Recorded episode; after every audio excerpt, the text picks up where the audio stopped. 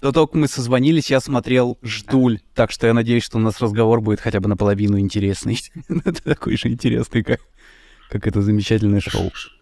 «Ждуль» что такое? Это то ли на пятнице, то ли где шоу про женщин, которые ждут мужиков из тюрьмы.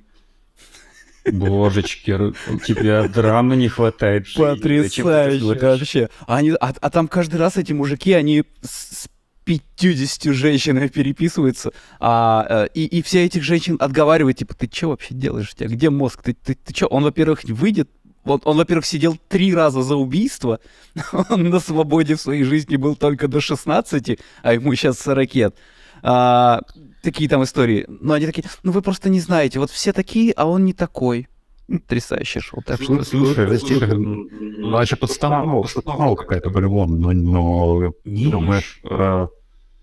Это из ну, это, это, это реально деревня 16. Ну, слушай, но, но, исто... но мне... вероятно, что люди, которые, ну, вот ждут, если ты ждешь чувака из тюрьмы, которого ты не знала, и типа ним там по переписке познакомилась, ну, явно, что у тебя в жизни не хватает каких-то нормальных чуваков. Ты а, наверное, не самая там выдающаяся интересная личность, чтобы по тебе прям... То есть ей по-любому добавляет каких-то таких фактов, там, поворотов судьбы специально, там, редактура увеличивает, делает драматургию какую-то в жизни, наверное, ну, то есть вряд ли. Ну, а ну, я лично по сообществам в социальных сетях не, не ходил, но там описывается то, что в социальных сетях очень много групп, сообществ именно таких женщин. Как я понял, их подкупает то, что их как минимум хорошо слушают. Ага, ну да. Так, так же хорошо, как слушатели слушают нас подкаст после того, когда на него подписываются. Ой, у нас такие ровные просмотры, у нас прям вот, вот просмотры идут ровно, ровно, ровно, ровно, ровно, ровно, ровно на протяжении всего выпуска. И плавать я, я, кстати, я переделал черным что я посмотрел, там комментарий был клевый, чтобы выбрать чувака, ключевой чувака в черной футболке, а потом я чувак в черной Так, из-за этого комментария я сегодня надел серую футболку. Она достаточно черная в этом цвете. Там кто не понял, да. Позапрошлого был выпуск. Коммент типа, блин, уберите серого чувака, ой, чувака в черной футболке. А это Саша был. Уберите. Куда, уберите, куда, блядь, его убрать? Куда вы нахуй Уберите убрать? гостя. Уберите гостя серости в черной футболке. Как думаешь, он чей-то чер... чей-то черный цвет не зашел или в целом Саша? Нам проще этого зрителя убрать как-то. Ну а как же мы дорожим каждым? Не, этим не дорого. На самом деле не каждым. Не, вот только, только тем, кто подписан. У меня сегодня двойной облом. Я, во-первых, был... Я быстренько, потом про графику мы поговорим еще. А, во-первых, а, я сегодня должен был быть на фестивале еды. Точнее, это должен был быть фестиваль еды. Известный большой фестиваль а, просто разной еды. Просто э, на Санта-Монике, на пляже, Лос-Анджелес, большой фестиваль еды, калифорнийский, но он потом по всем штатам едет. Но я не посмотрел приписочку ми мини это был мини-фестиваль еды, и там, блядь, было четыре палатки. А я всех агитирую. Ребята, фестиваль классной еды, поехали. И я, я, я всех позвал просто покормиться с неинтересных трех палаток еды. Более того, более того, парковка. Мы припарковались, я встал на парковку, и э, это платная, ча- э, платная частная парковка, и там было помечено, э, типа, вставайте э, жопой назад. Ну, типа, я, я подумал, это рекомендация. Типа, ну, типа, неплохо, если вы своей тачке встанете жопой назад. Когда мы вернулись с этого мини-фестиваля, который был абсолютно неинтересный, а, штраф Штраф 65 баксов, 67 баксов. Просто за то, что я не, не жопой вперед стал, а передом. Типа что? Это частная парковка. Как это вообще работает? Что меня штрафовала частная парковка, мне сейчас надо оплатить 67 баксов просто, типа, а в LA сколько номеров? Один или два? Ну, я имею в виду спереди и сзади два номера. У меня спереди и сзади, но у некоторых тачках только спереди, по-моему. Или только сзади. А-а-а. Только сзади, наверное. Ну, я не знаю, в чем наверное... разница. Я спрашивал у автодилера, но он мне как-то очень непонятно объяснил. И э, вот, но я часто вижу тачки только с, с, с сзади номер. Спереди. Но, наверное, это и есть причина, что типа это. У меня был номер, у меня был с обеих сторон. И там причем Не, ну вот это не работает так, наверное. Просто в этом, например, э, в Квебеке там у всех номера только сзади, и спереди их нету, ни у каких машин. тут Вот, тоже и, такое. наверное, что... Вот, и, наверное, чтобы можно было там, не знаю, ск- прови- проверять что-то или что-то, когда автоматически как-то они специально сделаны так, чтобы можно было считывать номера, которые сзади. Наверное, поэтому так тебе нужно было припарковаться. Либо они просто доеба... Это было похоже на налог на Мустанг, кстати, потому что а, большой ряд машин, и два Мустанга стоят не так, мой, и еще одного чувака где-то напротив, и оба штрафа. А может быть, А, просто надо, надо ездить на фестивале на бедных машинах. Блин, Они ходили такие, так, вот, ну вот, давай вот хотя бы с этим двоих. видимо так, это было в- вне моего присутствия. Такой денечек. Че у вас? Я только проснулся. У меня 8.50 утра. Я, когда мы договаривались про запись, я немного не забыл про то, что время изменилось, и мне нужно будет вставать на час раньше. Вот, это я понял вчера вечером. Поэтому доброе утро всем. Вам добрый вечер. Обычно э, Ага. я в этой шкуре, я в шкуре того, кто проснулся и со свежей головой еще не соображающий абсолютно. А, что мы сейчас пишем? Да, сейчас, сейчас, сейчас я раскачаюсь через полчаса. Отлично. Макс в Канаде. а, А ты ходишь, Я- э, Сашка, ты на работу еще пойдешь сейчас? Ну, в студию. Да, да, конечно. Ну, сейчас Во сколько? В 12 начинает или во сколько заходит? В целом, во сколько захочешь, но там вот мы приходим с ребятами, ну, типа наша, э, наш этаж, э, в где-то там в 10, в 11, что-то такое. Вот, Ого. в целом, во, во сколько захочешь, все приходят. А у вас есть уже ме- местные ребята, прям, которые э, из Еревана там, или в целом из Армении? Ага. Или все Ну, да. переехавшие? Только, ну, этот офис-менеджер местная, всякие эти э, женщины, которые на ресепшене сидят, э, уборщица, охранники, они местные. А из артистов есть Артем, наш сисадмин, которого мы наняли тут, но он тоже из переехавших, но его наняли уже тут. И еще... А, ну и все вроде. Еще один чувак. Его тоже наняли тут, но договаривались с ним еще раньше, там, э, когда в Москве были. Поэтому в целом местных артистов еще нету. Слушай, а что в целом ребята говорят? А, Я имею в виду, извини, 8. В целом, что ребята говорят? Ну, вот им нравится, не нравится, там... Ну, у тебя такие двоякие чувства, я так понял, от Еревана в целом. Э, ну да, да, да. Да, в целом, наверное, примерно такой же, просто тут э, э, большой вес имеет, что как будто бы пока что нету э, не то что альтернатив, а такой, э, ну, явно тут лучше, чем т- там э, в, в России сейчас, условно, та- ну, такое какое-то настроение. Вот все понимают минусы, какие есть э, в Ереване и в Армении в целом. Вот, и все понимают, какие плюсы и минусы там сейчас есть в а, Москве. Вот. А, Но когда, когда, когда светит солнце, у всех настроение сильно повыше и, и получше. Особенно, когда ты смотришь там погоду в Москве, что там снега, дождь и все такое, а тут, ой, светит солнышко и плюс 20, ну ладно, хорошо. Э, не так все плохо. Я вот Саше говорю, Калифорния, Саш, погода отличная, практически 365 дней в году. Иногда дождик идет, но вот только зимой недолго.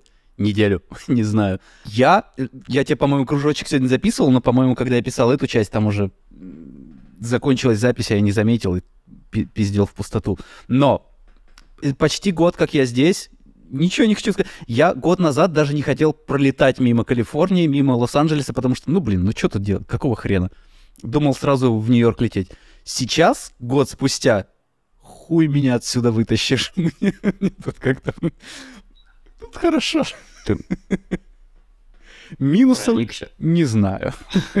Какие минусы?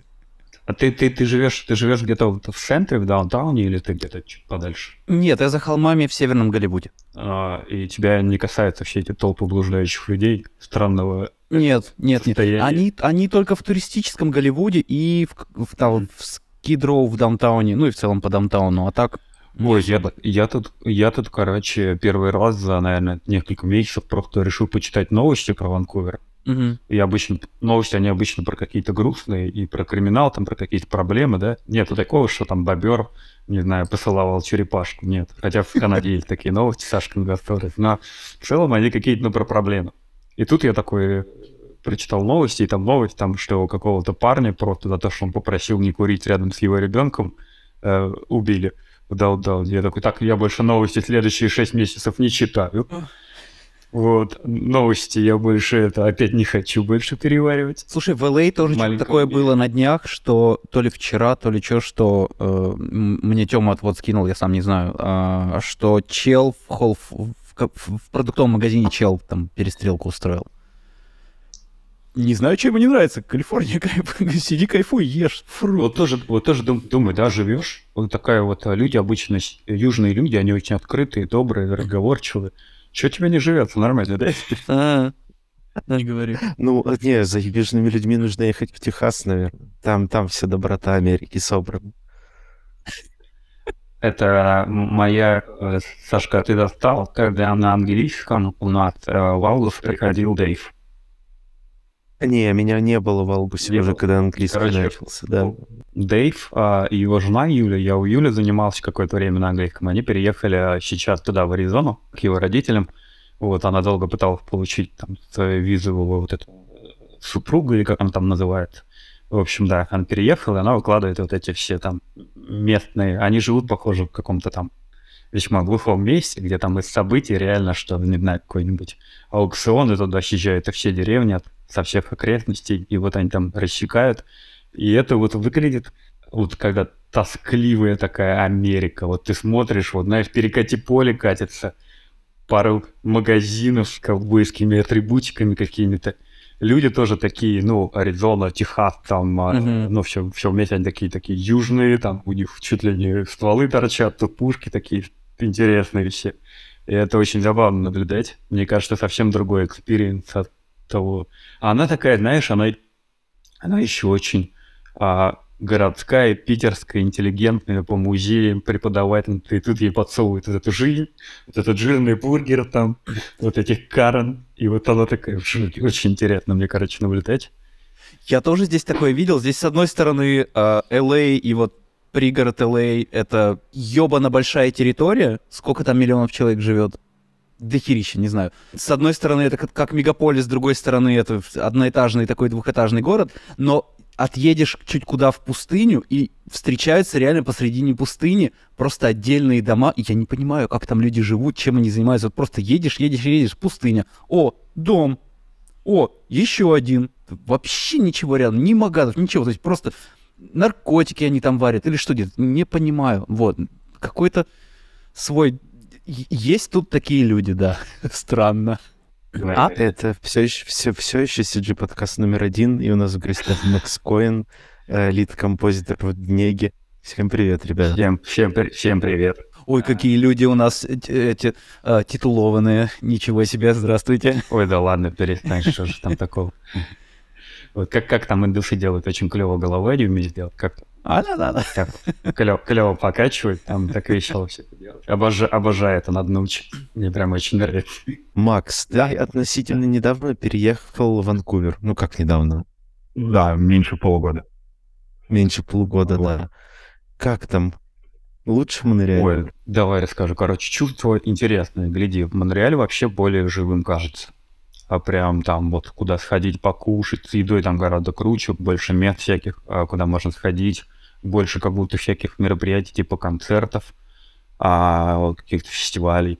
Ванкувер такой, знаешь, семейный, спокойный город, а, очень красивый, безумный. Вот что у Ванкувера не отнять, это когда у тебя в одну сторону океан, в другую сторону горы, там тебя постоянно куда-то можно срулить и обалдеть. То есть, например, на прошлых выходных мы поехали с семьей прокатиться, заехали в какое-то место, там парк. И я за один день видел столько, сколько я, ну, там, не видел, не знаю, за годы где-то жизни, наверное, своей в Канаде. То есть я за один день увидел там саплю, которая жует мурен и улетает от чаек. Я увидел группу водолазов, которые там тренируются. Я увидел морских звезд, а, которые в жизни, ну, понятно, что я видел где-то в аквариуме, там в зоопарках. В жизни вот так вот, чтобы на камне была морская звезда, никогда не видел. Вот, скучно живу. увидел там кучу вот моллюсков, там целые такие камни огромные, то есть там отлив, и там вот остались вот куча-куча-куча таких устриц. Короче, это был какой-то... А, потом мертвого ската, объеденного такого. В этот же день а, мы там, ну вот, в расщелину такой спускались, там девчонки какие-то украшают, вешают такие фотокарточки какие-то. Мы такие, а вы делаете? Они, а, здесь будет предложение. И, мы, и это буквально там, ну вот у нас на глазах мы пока дошли, посмотрели там а, морских котиков, вернулись назад, и уже там э, спускается типа а, девушка с девушкой. И для меня, ну, я сначала такой не придал этому значения, мне показалось, ну, дев- девчонка мужиковатая немножко, вот. Прикольно, я говорю, Даш, я сегодня видел помолвку, ну, как бы предложение э, двух девчонок. Я сегодня видел там мертвого ската, морских львов, там не день, а какой-то просто, знаешь, как будто подарок просто. Вот бы каждый день такой. Короче, Ванкувер очень... А ты во всем ищешь при- положительные стороны. Как мертвый скат. Так, да, ты когда-нибудь видел, ты, ты- позвезда. ты когда-нибудь, ты когда-нибудь видел мертвого ската? Ну, прям вот так, что подошел, а там такой, Я видел потрясающий ТикТок. а, Я вам отправлю потом. Э, Если получится вставить, все угорнут. Там женщина а, какую-то, видимо, медузу под водой так, ну, ловит. Такая, ты видел, да? Поднимает ее над водой. Она рвется на две части от тяжести. Она такая, ой, извините, пожалуйста. Короче, единственное, что я не видел, а ну, то, что мне ребята рассказывают, что тут очень много медведей, ну, в каких-то частях города. прям. Вот иногда, то есть вот у моих знакомых, у них девочки, э, дочки, просили вечером сходить посмотреть медведей. И они выходили и просто по улицам шли и смотрели медведей. Мы в Калифорнии Я тоже видели живых медведей. Мы когда в парк ездили, они только просто... Да, не при... просто, просто идет медведь, и ты такой, нихуя себе. Я не в зоопарке. Идет Ну, это как, еноты в Монреале. Слушай, мне очень страшно. Это, мне кажется, мой страх, который я должен победить в ближайшее время. Мне реально очень страшно. Или, или просто уехать, Я знаешь. такой. тут- тут- Я боюсь встретить медведя, но я думаю, что я должен его встретить и как-то это перебороть все это. Ну, Подраться с ну, ты ним. смотри, можешь ты перебороть страх, а может медведь тебя перебороть, так что ты взвесь все сначала. Это как анекдот про колокольчик, да? А что там? Старый. Не знаешь? Не. Где, короче, а, как узнать, а, что ты, что в лесу медведи? Ты нужно найти медвежью тропу. Как узнать, что тропа медвежья? На ней лежит медвежий помет. Как узнать, что помет медвежий? В нем торчит колокольчик. А, нет, все, ладно. Ну, я Я понял, очень это. Это придет к тому, Я что у тебя должен быть колокольчик на тебе. У тебя должен быть колокольчик. Да. Это к слову о том, как, как- как- как я рассказываю анекдоты. Начал там. Суть понятна. Суть понятно. Короче, да. В целом, очень безумно красиво. Мы еще, знаешь, а, мы решили, мы всегда жили в даунтауне. Там в Питере в центре, в Москве в центре, в Монреале в центре прям жили. Здесь решили, давай, коли город такой располагает, ну, потому чтобы а, быть поближе к природе, давай маленько отъедем. И а, уехали в пригород, ну, как это, все равно город, туда метро ходит, все такое.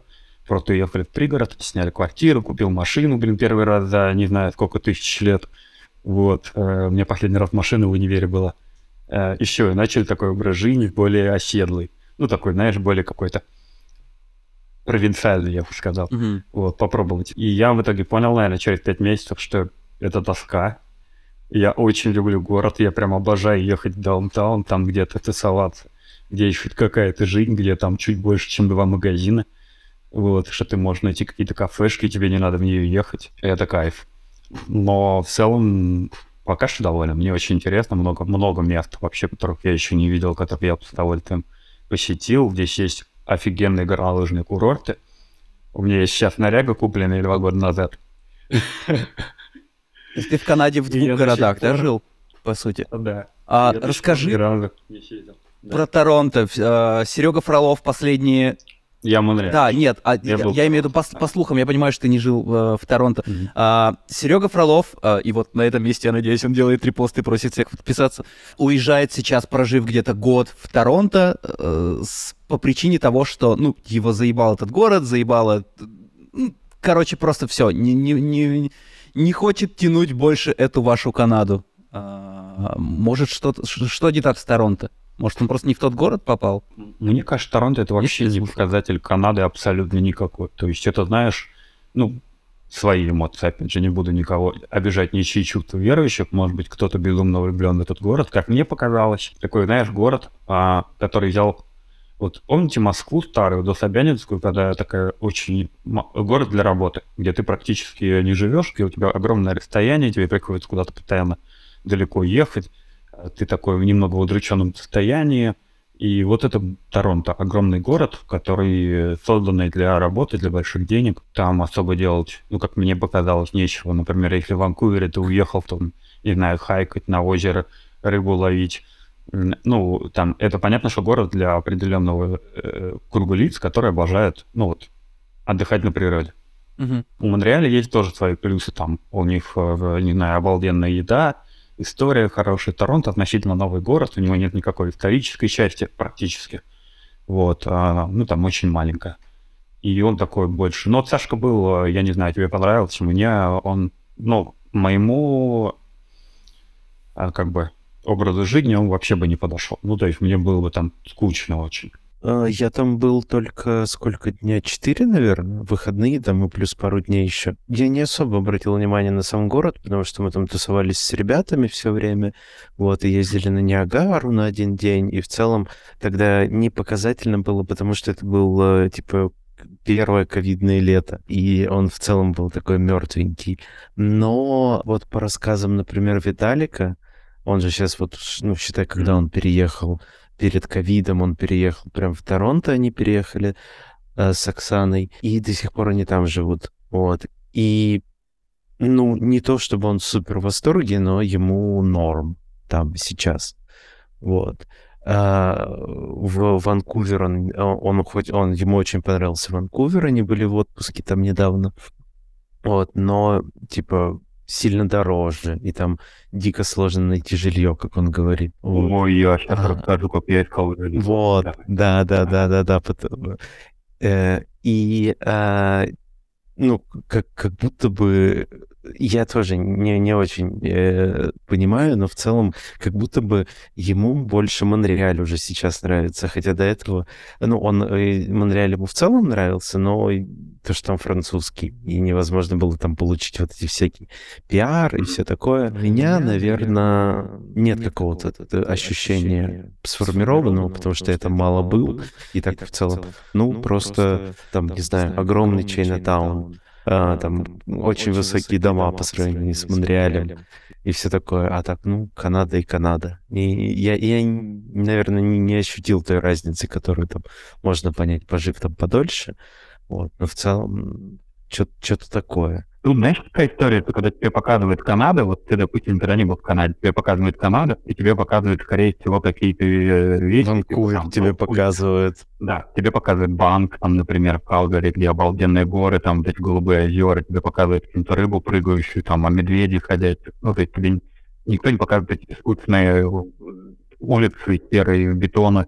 Вот, ну, потому что, ну, Ну, довольно-таки это. Ну, или какие-то могут, могут еще показать легалайз и героиновых наркоманов. Ох, это да, тут экскурсии по Ванкуверу. Мы тут угорали э, еще. В общем, когда мы заканчивали The Last of Us, наш супервайзер, он пытался убедить шоураннера The Last of Us снимать второй сезон в Ванкувере. И мы все угорали, что у нас для этого целый район есть, где там даже не надо ничего дорисовывать, там просто целый день вот эти люди приходят. Да-да-да, очень много денег сэкономят. А, как я искал тут квартиру. Это, ну, для В целом, в целом же жильем в Ванкувере, что происходит, расскажи, чтобы все Вот, ребята, да. Вот, э, моя, предыстория моя. Я, когда мы жили в Монреале, мы там прожили 4 года, я менял квартиру каждый год.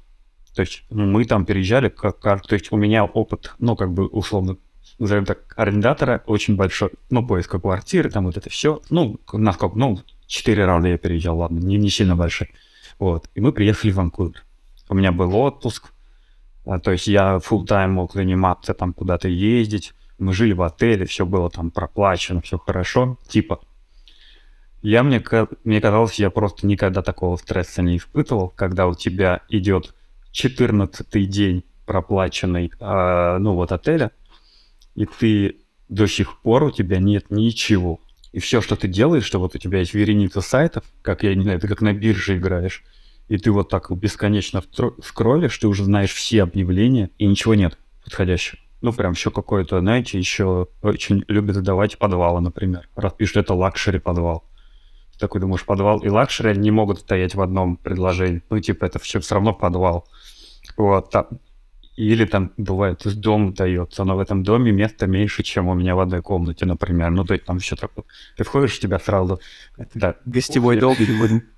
сразу кухня вот здесь вот слева, вот ты прям вошел на кухню, поднялся там, и там шкафы, знаете, там вот крыша, скос крыши, и осталось вот только место, это шкаф. То есть туда вот надо как вот так залезть, типа там э, переодет для очень маленьких людей. Это, ну, либо какие-то новые дома в даунтауне, но там такие деньги за это просят, что у тебя просто такие волосы шевелятся, ну, ты не готов это платить. И нужно найти всегда баланс. И ты постепенно, ты сначала я буду снимать столько. Постепенно ты повышаешь, повышаешь уже где-то, повышаешь, уже готов, ладно, я готов любые деньги платить, давайте, где жить. И в итоге у тебя постоянно, ну, какие-то эти э, не стыкуются. И мы посмотрели штук 7 вариантов. В Ванкувере есть такая особенность, что дома строятся без кондиционеров. Строили лично до недавнего времени. Сейчас в новых домах есть центральное кондиционирование, но это в домах вот этого года выпуска. А до этого встретить кондиционер, это прям должно повести. А последние года были прям жаркие. И ты заходишь, тебе все нравится, но там невозможно жить. Там просто вот ты стоишь, там все открыто, кондиционер работает, вот эти маленькие. Но там прям отвратительно ты себя чувствуешь. И думаешь, блин, это прям не очень. И да, и я, мне казалось, я в этот был сильнейший стресс, я как будто посидел там, похудел, хотя мне не скажешь, что мне есть куда худеть, но я еще и похудел, мне кажется. И это вот 24 часа в сутки просто листание всех сайтов, попытка что-то найти. В итоге э, мы заплавились, нам понравилась одна квартира, мы на нее заплавились, подали все документы, все, я там расписал письма. И нам нас морозили два дня, и потом, ой, мы выбрали других. Я так, прям, а это было уже предпоследний день. И была э, по опыту еще клево, что опыт дает. Если ты видишь максимально страта объявления, одна фотография, которой, знаешь, люди иногда постят объявление, они фотографируют экран, потом это выкладывают, вот фотографию, фотографию какую-то, не знаю, раковины, сделаю, это сделано на телефон, выложенную потом в объявление, и ты такой открываешь, а там фото раковины. И там, и расписано такой-то там все, все, все, все хорошо. И ты думаешь, вот по этой фотографии никогда бы в жизни не снял. Вот просто пролистнул, но подумал, развод какой-то. Но опыт подсказывает, что иногда можно найти жемчужину, потому что предыдущая квартира в Монреале у меня была обалденная. Они ее не могли сдать, наверное, месяцев шесть, потому что у них все очень плохо было в продажами. Они выставили самые сратые фото, там было все темно, плохо, как будто они зашторили все окна, знаешь, фоткали, типа, вот, дыру сдаем. Естественно, ее никто не покупал. И тут была такая же вот история, очень максимально отвратительные фотографии. Я такой, так, надо проверить. Написал, а там риэлтор, он такой, да, давайте сделаем. Он еще отвечает очень редко. И это был такой прям вот гэмблинг. Но это последний день. Прям вот надо все, надо точно снять. И мы приезжаем, и здесь обалденное место. То есть зеленый комплекс, водопады там, фонтаны бьют. Все кругом зеленое, цветет там а, вообще космос. У тебя свое патио там. И я такой, так, она мне нужна. Я к нему подхожу, говорю, предлагай любые деньги, за сколько угодно месяц вперед. Сразу э, давай это. Он начинает мне а, типа, а вот лендлорд хочет, э, чтобы вы там прислали рекомендательное письмо, чтобы вы от предыдущего лендлорда, чтобы вы прислали все твои там документы с работы, где вы работаете, все. И я понимаю, что так, мне нужно максимально идеальным выглядеть. Просто Илоном Маском, который соизволил снять вашу квартиру. Так, ладно, у меня все хорошо, но Даша у меня, например, она не работает, у нас тут маленький сын был, но он есть, в смысле, он, он, он не работает, потому что он маленький, она занимается там круглосуточно, все. У меня нет рекомендаций предыдущего места, потому что я нафиг никогда этим не занимался, ну, типа, даже никого не запрашивал. И... Типа, кто будет брать рекомендации с места жительства? Да, да, ну, да. come on. Я, короче, ну, естественно, я вспоминаю там школьные навыки, давай сейчас сам себе рекомендации напишем, придумал имейл там. Я даже, по-честному, я создал новый имейл.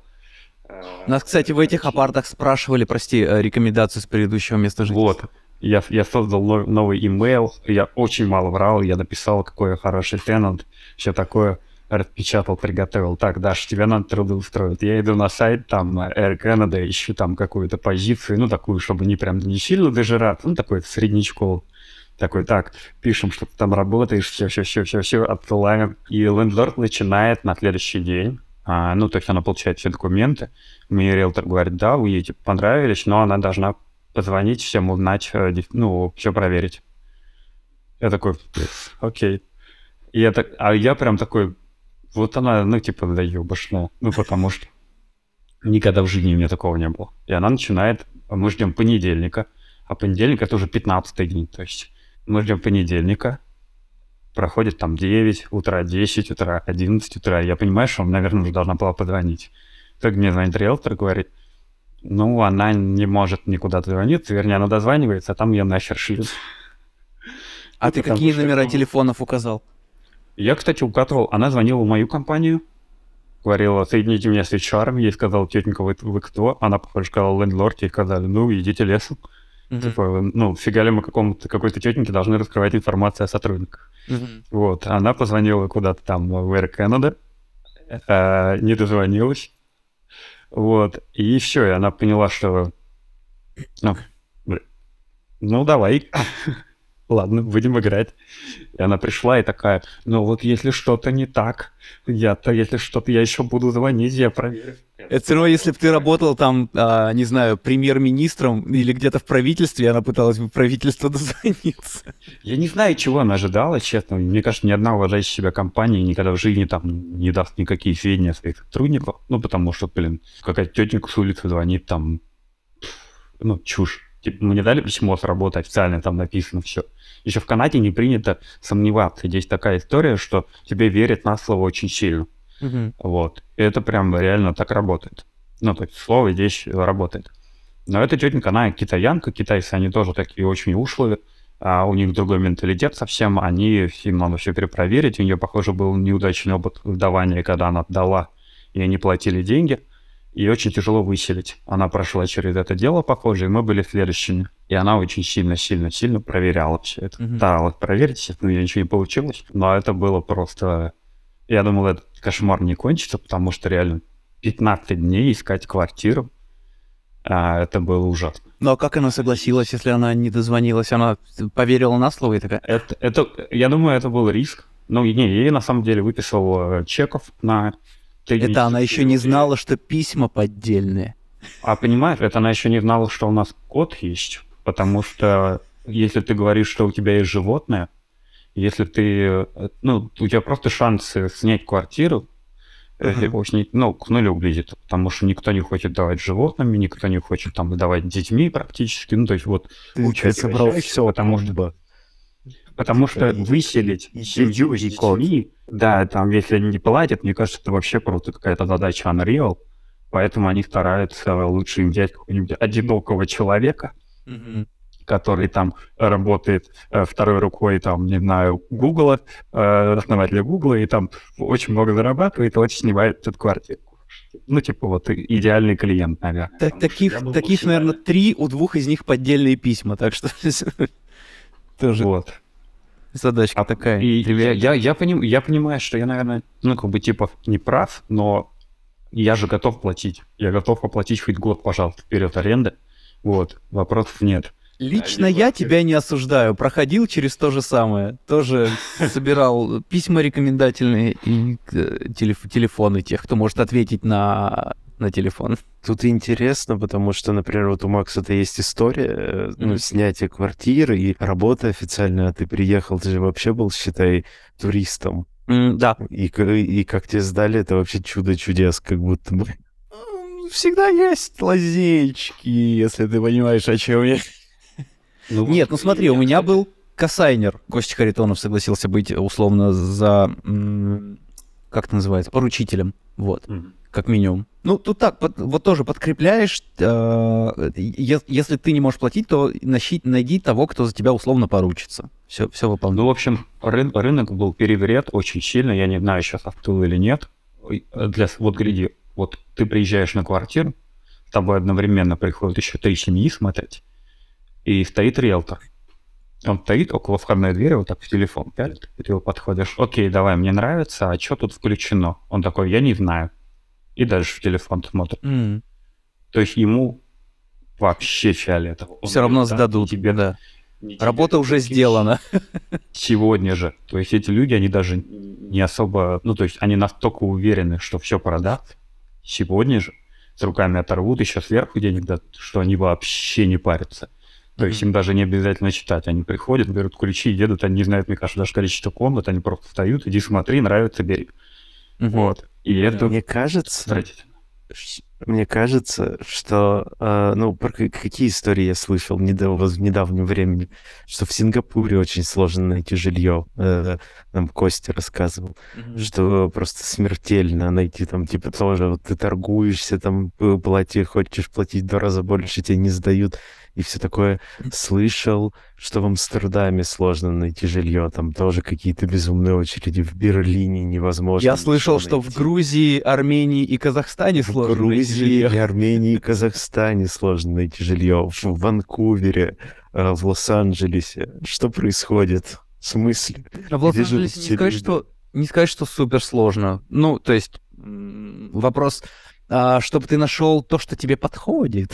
Вот, а так Ну да, целом- да, да, да, понятно. Ну и тут можно снять э, это армянское барокко за э, тысячу долларов и жить в золоте и тремя унитазами в одной комнате.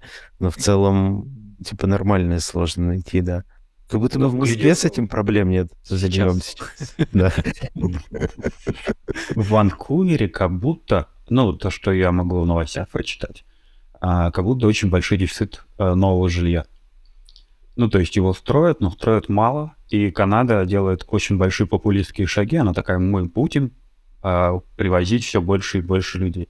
То есть последний план, по-моему, что-то в районе полумиллиона в год они хотят привозить новых а, резидентов. И это огромные цифры. Жилье не поспевает, соответственно, люди приезжают, им надо где-то жить, спрос возрастает очень сильно, предложение падает, а еще за счет того, что очень много вот этих непонятностей, а, иногда людям проще не сдавать жилье. Очень много жилья накупленного как, как инвестиция какая-то, и они ее предпочитают не сдавать, чтобы не нести эти риски. Вот. И просто очень много жилья пустует. И поэтому вводятся какие-то законы, типа, если твоя квартира пустует, то ты платишь дополнительный налог. Потом они э, запрещают, запрещали, сейчас что-то послабление есть, снимать, ой, покупать жилье не гражданам, по-моему, и не постоянным резидентам. Ну, то есть они максимально пытаются это контролировать, но вот эти шаги дурацкие, которые, мне кажется, когда ты... Типа мы привезем пят- 500 тысяч год больше э, людей, которые будут тут жить, но при этом э, инфраструктура для этого не подготовлена. То есть медицина э, в заднице, там э, на права дать нереально практически, там очереди какие-то безумные и все такое. Ну, то есть тебе любое взаимодействие с государством, оно очень дорого во времени стоит. Значит ли это, что э, довольно легко в Канаду, раз мы CG подкаст, переехать по графике? А я думаю, сейчас очень легко. Э, Мне кажется, в любую даже страну, наверное, гораздо сложнее, потому что то, что я смотрел, к лотереи, которые они сейчас проводят. Во-первых, в предыдущем году они привезли рекордное количество людей в целом. То есть, мне кажется, если ты более-менее с образованием, тебя сразу. А, неважно. Ну, Откуда вот, ты? например, например, э, я смотрел недавно э, этот э, м, вебинар э, как раз Кости Харитонова э, с ребятами, э, где они рассказывали про переезды куда-то, и там все были в основном из Америки. Э, Вот Женя был э, Бербасов из э, Торонто, из этого, он там Head of CG э, в Pixamonda. И что-то он там, а, ну, рассказывали вообще, как переезжать, как что происходит это, и какие у кого возможности переехать, и что нужно для этого делать. И я посмотрел вакансии, которые есть в Pixamonda, просто, типа, что там есть? Там лист вакансий просто бесконечный, всех набирают. Но у всех приписка, типа, что вот ты должен быть резидентом Канады. Это, это очень странно, как будто бы, э, потому что, типа, come on, кто будет вот так сидеть просто без работы э, э, и э, ждать, пока Pixomondo захочет тебя взять, если ты резидент Канады, можешь работать в любой студии. Я думаю, это рассчитано на людей, которые очень любят гулять между студиями, там повышать себе зарплаты, должности, чего угодно. Ну да, типа того. Кстати, Это, про кстати, повышение да. зарплаты. Еще выпуск сейчас для нас не вышел, но выйдет вот через пару часов, видимо, э, с э, Андреем Савинским. Мы как раз про это разговаривали. А он сколько? Четыре года работал во Frame Story в Лондоне композером. Типа просто там типа мид, по-моему, это ну просто композер. Вот, и никуда не переходил, и ему, у него там, ну, как-то повышалась зарплата, просто там потому что повышается зарплата из-за инфляции, из-за всего такого. Но в целом каких-то больших скачков не было. И вот он через 4 года перешел в MPC на сеньора и повысил зарплаты. Ты все время, что в Канаде, Э, в Днеге работаешь и э, переехал сейчас тоже в Днеге работаешь, но я как понял, ты рос внутри компании, то есть ты пришел же туда еще сеньором, а, а сейчас стал лидом. Я тебе даже больше скажу, я когда пришел, я пришел композером, я знать не знал, ну, меня наняли, у меня в этом в контракте написано композер, у всех так написано. Вот. Я потом, когда уже пожил какое-то время, я понял, что я, скорее всего, МИД, ну, по зарплатной ветке. Вот. А, то есть я пришел, но, ну, я потом уже спустя время знаю, какие у кого зарплаты приблизительно. И у меня была медловская зарплата. То есть меня перевезли, спасибо, а зарплата была небольшая. И жаловаться не могу, у меня реально каждый год зарплата росла прям, ну, помимо того, что она индексируется на какие-то инфляции, плюс там, может быть, небольшие, у меня зарплата реально очень клево росла, и там я прям не могу, я в одном Монреале очень хорошо вырос э, зарплате, и когда я переводил все в Ванкувер, в Ванкувере же рейты гораздо больше. Вот. Ну, ну там и все больше, типа... У меня это налогов меньше. Не, в Ванкувере налоги меньше, а зарплаты больше. Вот, но, но, да, но город в целом дороже. Ну, не суть, расскажу историю, может быть, кому-то пригодится. Короче, история такая, что когда у меня стал вопрос, что я хочу переехать в Ванкувер, я начал, там, ну, как всегда, собрал Рио, вот эту всю ерунду, начал ссылать по студиям, там, писать LinkedIn всяким репортерам. А, и у меня было где-то 5-6 собеседований в разные компании. Динек тоже такое, мне мой френд говорит, а, ну давай переводись к нам. А, я говорю, хорошо, но я к вам вернусь, когда я со всеми остальными прособеседуюсь, узнаю, кто что предлагает, и потом к вам вернусь. Это ты я... это тогда в какой студии на тот момент работал?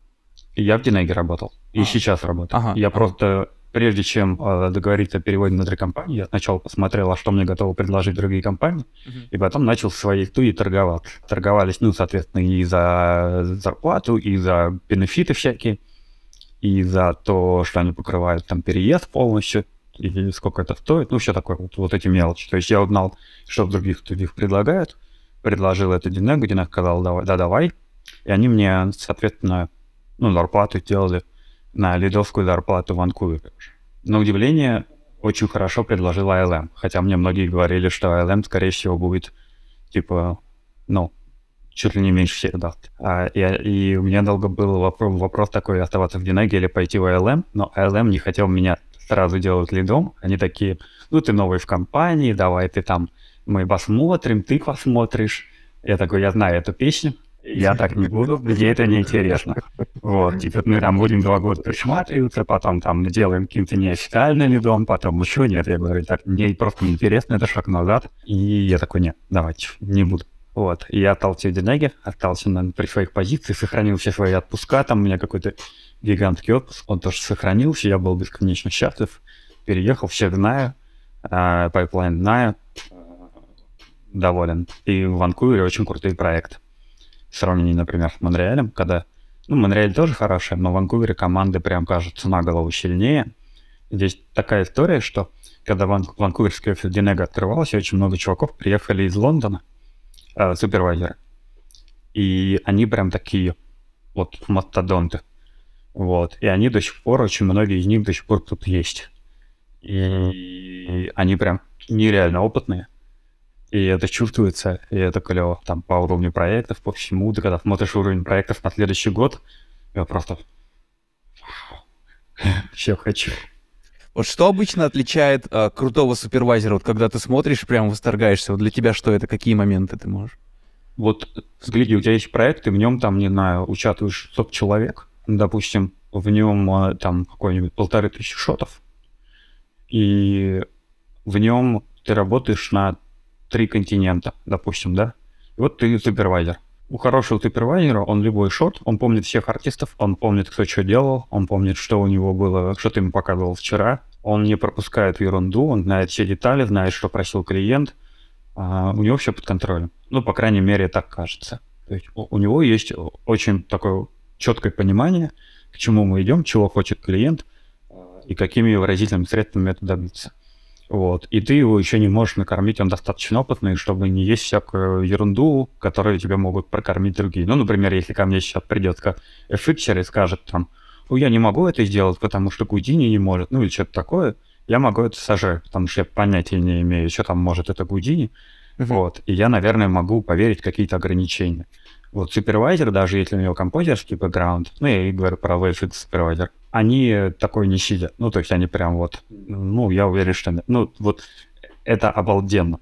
Ты когда видишь э, чувака, который реально как будто разбирает во всем, который комментирует анимацию или вот эти вот все там дуновения ветерка, как там пылинки летают. Я этого не вижу. Я хочу этому научиться, я хочу это смотреть.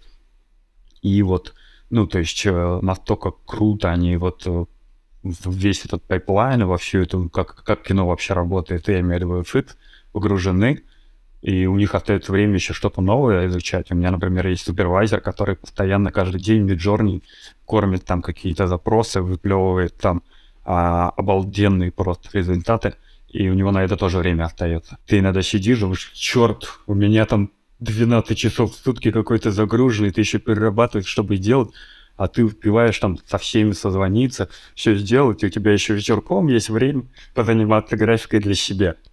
Вау! Люди вообще, погр... ну, представляешь, насколько они вот этим всем поглощены, что они Вау, я прям восторгаюсь. И если сказать, например, про комп супервайзеров, то есть сейчас я работаю, у меня а, супервайзер, он, мне кажется, вообще один из самых сильных, которым я когда-либо работал.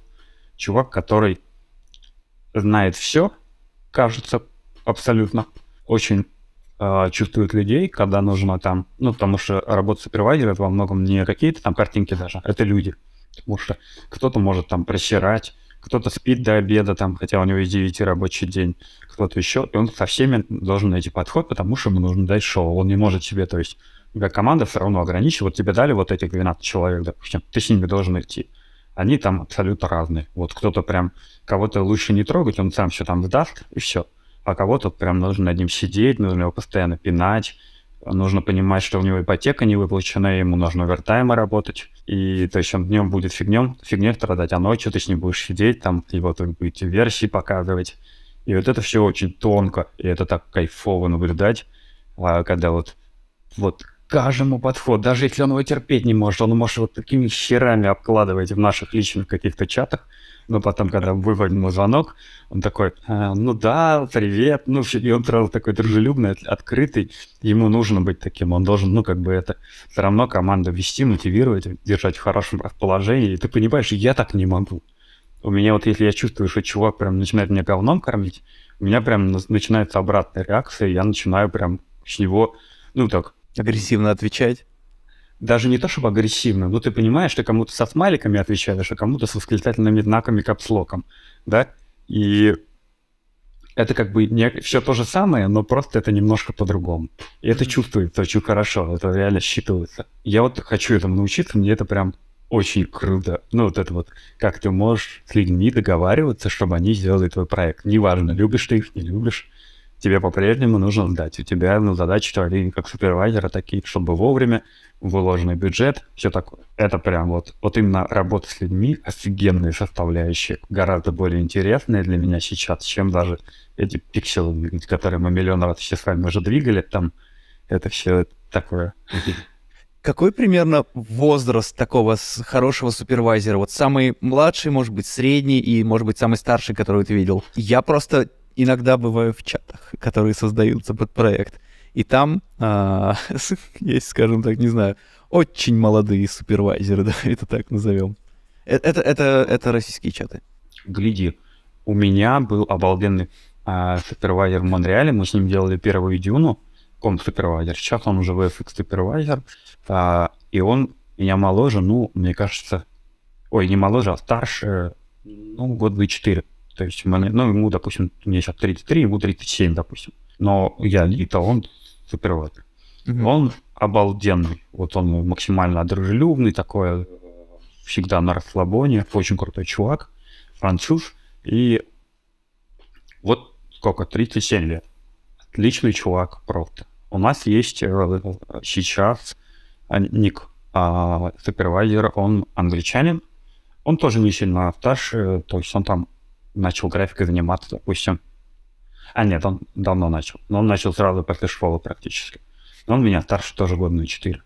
Он тоже почти э, VFX супервайзер. У нас есть позиция DFX супервайзер. Я не знаю, что это значит. Я знаю, чем он занимается. Я понять Какой, не какой супервайзер, говоришь, не знаешь? Что? Короче, есть Digital Effect Supervisor. А, есть ага. Visual Effect Supervisor, а есть промежуточная стадия, когда ты либо CG супервайзера, либо в комп супервайзера перескакиваешь в VFX. И у тебя вот, вот эта промежуточная стадия, когда ты типа такой в помощниках VFX супервайзера. Вот он тоже молодой.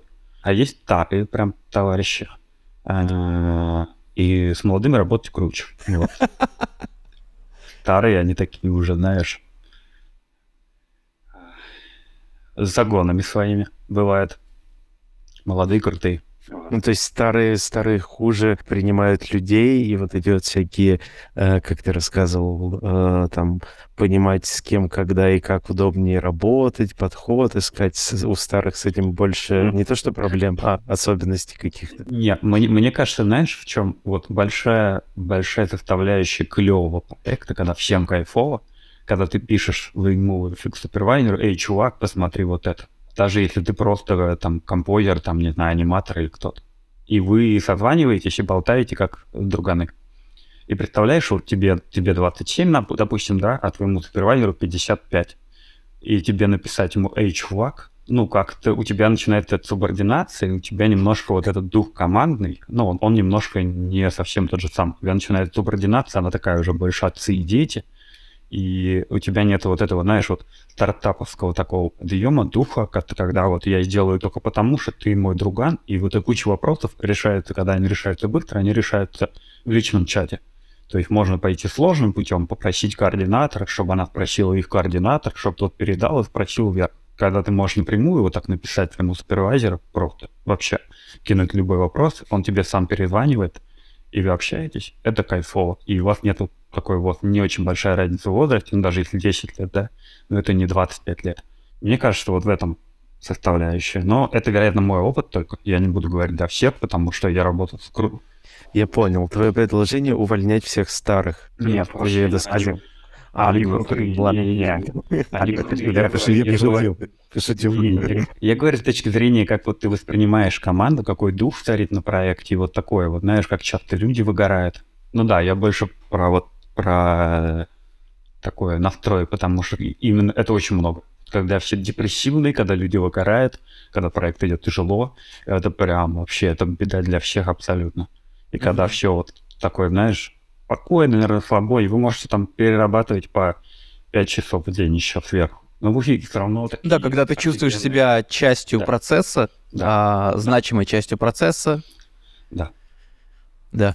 Когда ты супервайзер, когда самый там супервайзер знает имя там любого любого артиста, когда он такой, эй, привет, Андрюшка, да, клево ты был делал, там, не, будет не очень, давай заласкаемся.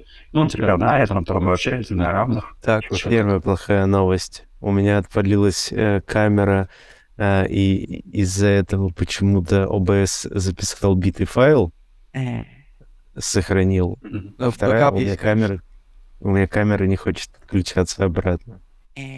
Она просто светится и не подключается обратно. Я не знаю, что с ней. Вот а, поэтому я останусь с вами только голосом. Чтобы обратно влиться в разговор.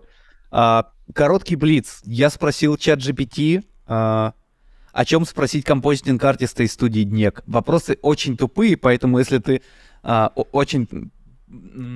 Если ты будешь каждый ответ а, укладывать там в 10 Две секунд, секунды, в 10, в 2 секунды будет вообще отлично. Как вы начали свою карьеру в композитинге? Учился на курсах Матфильма.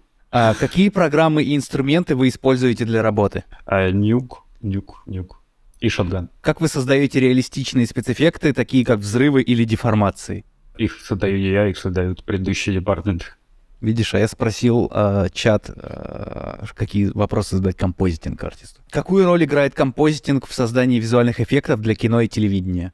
ну, скажем так, и из говна конфетку делать не получится, но когда все хорошо, компост очень-очень большую роль. Я бы сказал, знаете, вот по, по ощущениям, иногда на некоторых проектах 50% делают все предыдущие департаменты, 50% делает компост. По времени, которое тратится на сдачу, Какие навыки нужны, чтобы стать композитинг-художником? насмотренность. Какие новые технологии и тренды в композитинге вы считаете наиболее перспективными? О, это все, что связано с машин-ленингом. И, ну, AI пока еще не прям не дошел, но вот машин-ленинг дошел просто очень глубоко сейчас.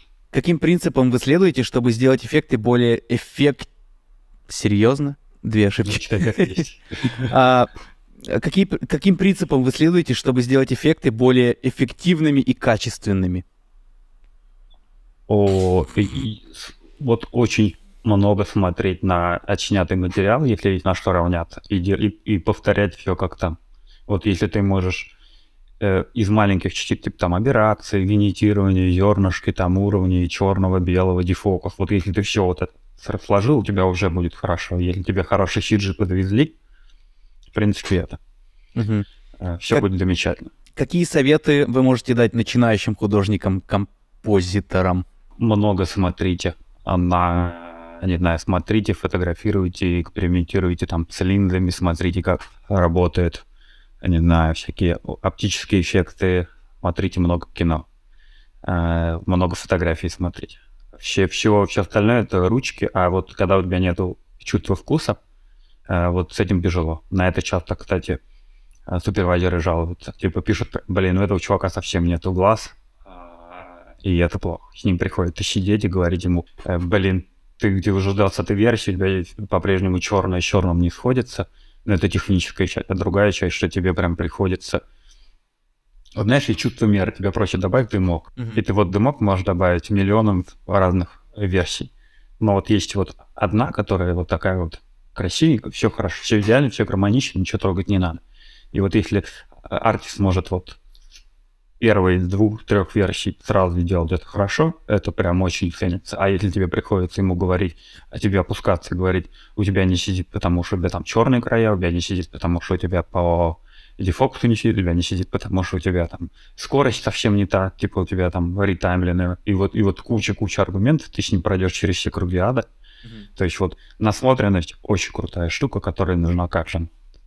Смотрите, там куча сейчас есть э, всяких видео, там, Slow Mo Guys и все такое, где вот именно ты можешь очень хорошо рассмотреть, как это работает в жизни. Это был Блиц от ком- компьютерного разума вселенского. А про машинное обучение, а вы используете какие-то внутренние... Вот что конкретно ты применяешь в работе от э, машинного обучения? На ранних стадиях, а вот когда у тебя только поступил материал, но у тебя еще нету, там тебе масок не дали, камеру не дали, а вот ты можешь быстренько сделать маски, быстренько получить глубину, быстренько какой-то фейковый дефокус сделать, и вот такие вещи, там, не знаю, генерировать motion вектора, это вот прям то, что повседневно ты можешь использовать. А что это за инструменты? Это, ну, вектора, понятно, ню- нюки, а все остальное? 14, 14 нюк, э, там они подвезли, не ошибиться, где-то в районе 16 предобученных э, систем, э, которые там, один там настроен, чтобы тебе глубину выдавать, один настроен, чтобы там человечку вырезать. Ой, да, да, да, они очень интересные. Вот. Э, Мы тестили их, ну так, для каких-то быстрых масок, я не помню, как это называется. Медас это для глубины, а какая-то там еще, которая вырезает людей. Вот, А. типа для быстрых масок это просто чудо. Ты ее просто создаешь, она что-то там сделала, чтобы тебе нужно прикомпозить что-то. э, такой, хоп, у тебя вырезанный человек. Ну пусть там Вот. вообще выйдет местами плохо или что-то. У нее только один недостаток, она может одного человека вырезать. Вот если у тебя два человека, это прям очень плохо совсем сразу. всегда есть этот, э, как его, э, копи, копикэт, его, его можно включить. Есть клевый этот инструмент, который тоже очень грубо маски делает. Это вот ро- робо, робо, ро- ротобот, ротобот от Covenant, по-моему, он называется э, штука. А и вот они, типа, там ты можешь даже сегментировать, то есть какой тип объектов ты там человека хочешь, дом или что-то, и получить, и он тебе будет вырезать. Там тоже так, ну, скажем так, это не финальное качество, понятно, что это для очень драфтовых вещей, но работает очень хорошо. Это какое-то со- софтовое э, решение или онлайн Это, это, нет, это э, решение, ну, оно, оно, по-моему, кстати, даже бесплатное есть. По-моему, его покупать нужно, если ты только э, как студию его используешь. Вот, но ты его должен предустановить. Да. Я вот пользуюсь онлайн, э, этот Runway сервис, он делает э, аишкой маски, ты там тыкаешь, что тебе, на что тебе нужна маска, вплоть до 4К он тебе отдаст обратно, мовку в 4К прорезанную. То есть ты онлайн загружаешь, э, работаешь в браузере, скачиваешь 4К э, маски. Подожди, это, это бесплатно или ты платишь за каждое обращение? Да, бесплатная версия ограничена в 720p, платная 35 долларов в месяц. Там есть промежуточные 15 долларов в месяц, есть 35 на все деньги. А Окупается вообще на, на миллион процентов. А результат как? А, крутые черновые маски, прям офигенные. И очень, хор- А, очень хорошо поддаются тренировки. Ты прям вот тыкаешь, а она понимает, что ты хочешь выделить. Часть И объекта вот- убираешь, дога- а вот такая история. А вот такая история. Ты же не всегда материалы можешь куда-то заливать. Он- Да, у меня были случаи, что я прям а, запраш... ну, условного, я выступал либо как не как подрядчик, как, как фрилансер, и я спрашивал, могу ли я пользоваться этим сервисом онлайн, чтобы э, черновые там сделать маски, да, бывало, я запрашивал. А, ну это, это хорошо, потому что я уверен, что ни один большой продакшн именно поэтому не может. Потому что у тебя NDA, все ограничен, ты не можешь Мгм. вообще ничего никуда выложить. Да, да. И это прям надо, нужно эти все сервисы проверять. Не, вообще тема клевая, да. Но очень рекомендую потыкать. Это прям, я когда первый раз им начал пользоваться, прям как, как какая-то магия. Я даже его использовал в чистовых шотах. Понятно, он, если в темноте толпа народу стоит, он это не различит. Но а, он очень хорошо делает маски а, каких-то очевидных объектов, которые ты другими способами будешь а, объективно делать дольше. Плюс, если тебе а, он только жесткие маски делает, если нужно чуть-чуть подрефайнить, ты можешь, ну, какой-то refined edge сделать уже сам потом. В чем-то, в чем ты обычно делаешь. Да, это клево, слушай, очень круто. Э, в- Я, да, я прям, и не очень давно это, потому что, блин, э, опять, я работаю в большой компании, в которой все вот эти новые введения, они очень долго заходят, но если заходят, то основательно. Ну, потому что ее надо миллион раз протестить, чтобы это не Мгм. вернуло вообще весь проект, чтобы это там, э, ну, то есть вот этот процесс отладки, он очень большой. Но когда заходит, ну, там, условно, ты можешь где-то, э, ты можешь допустить это сразу практически, еще до релиза, все потыкать, но именно использовать это в пайплайне каждодневно, а, э, это прям долгий процесс. Ну, в случае, если это как вот именно этот сервис, который работает в облаке, это в первую очередь а, рас- какой-то там выгрузка э, материалов э, вне студии куда-то в интернет. Это к- уже не очень хорошо. Это очень... У нас, знаешь, история была интересная? Zoom, когда начали использовать, это было прям еще... Мне кажется, мы только-только уходили на ковид. Это прям за неделю... Но чуть-чуть до ковида, короче, мы перешли на Zoom. И у Zoom была такая опция делает скриншот. Ну, типа, э, ты мог э, комментить как-то это, Ага. с- э, любую историю, сразу ее сохранили картинку, и все, она типа оставалась. Но проблема в том, ты заходишь с телефона, у тебя там же этот скриншот доступен, ты его сохраняешь, и вот у тебя, пожалуйста, кадры из твоего фильма там. Вот. И эта штука, то есть мы ее запустили, мы ее в первый же день такой, вау, вот это брешь. Ну, естественно, что мы такие сразу во все колокола, типа, блин, это надо убирать. Ага. А, ну, потому что это прям, даже ты непреднамеренно можешь но сохранять себе каких-то, ну, вот, кадров в телефон. Мгм. Это загрузится в клауд какой-то, и все, у тебя уже, блин, утечка. Ты ничего не сделал.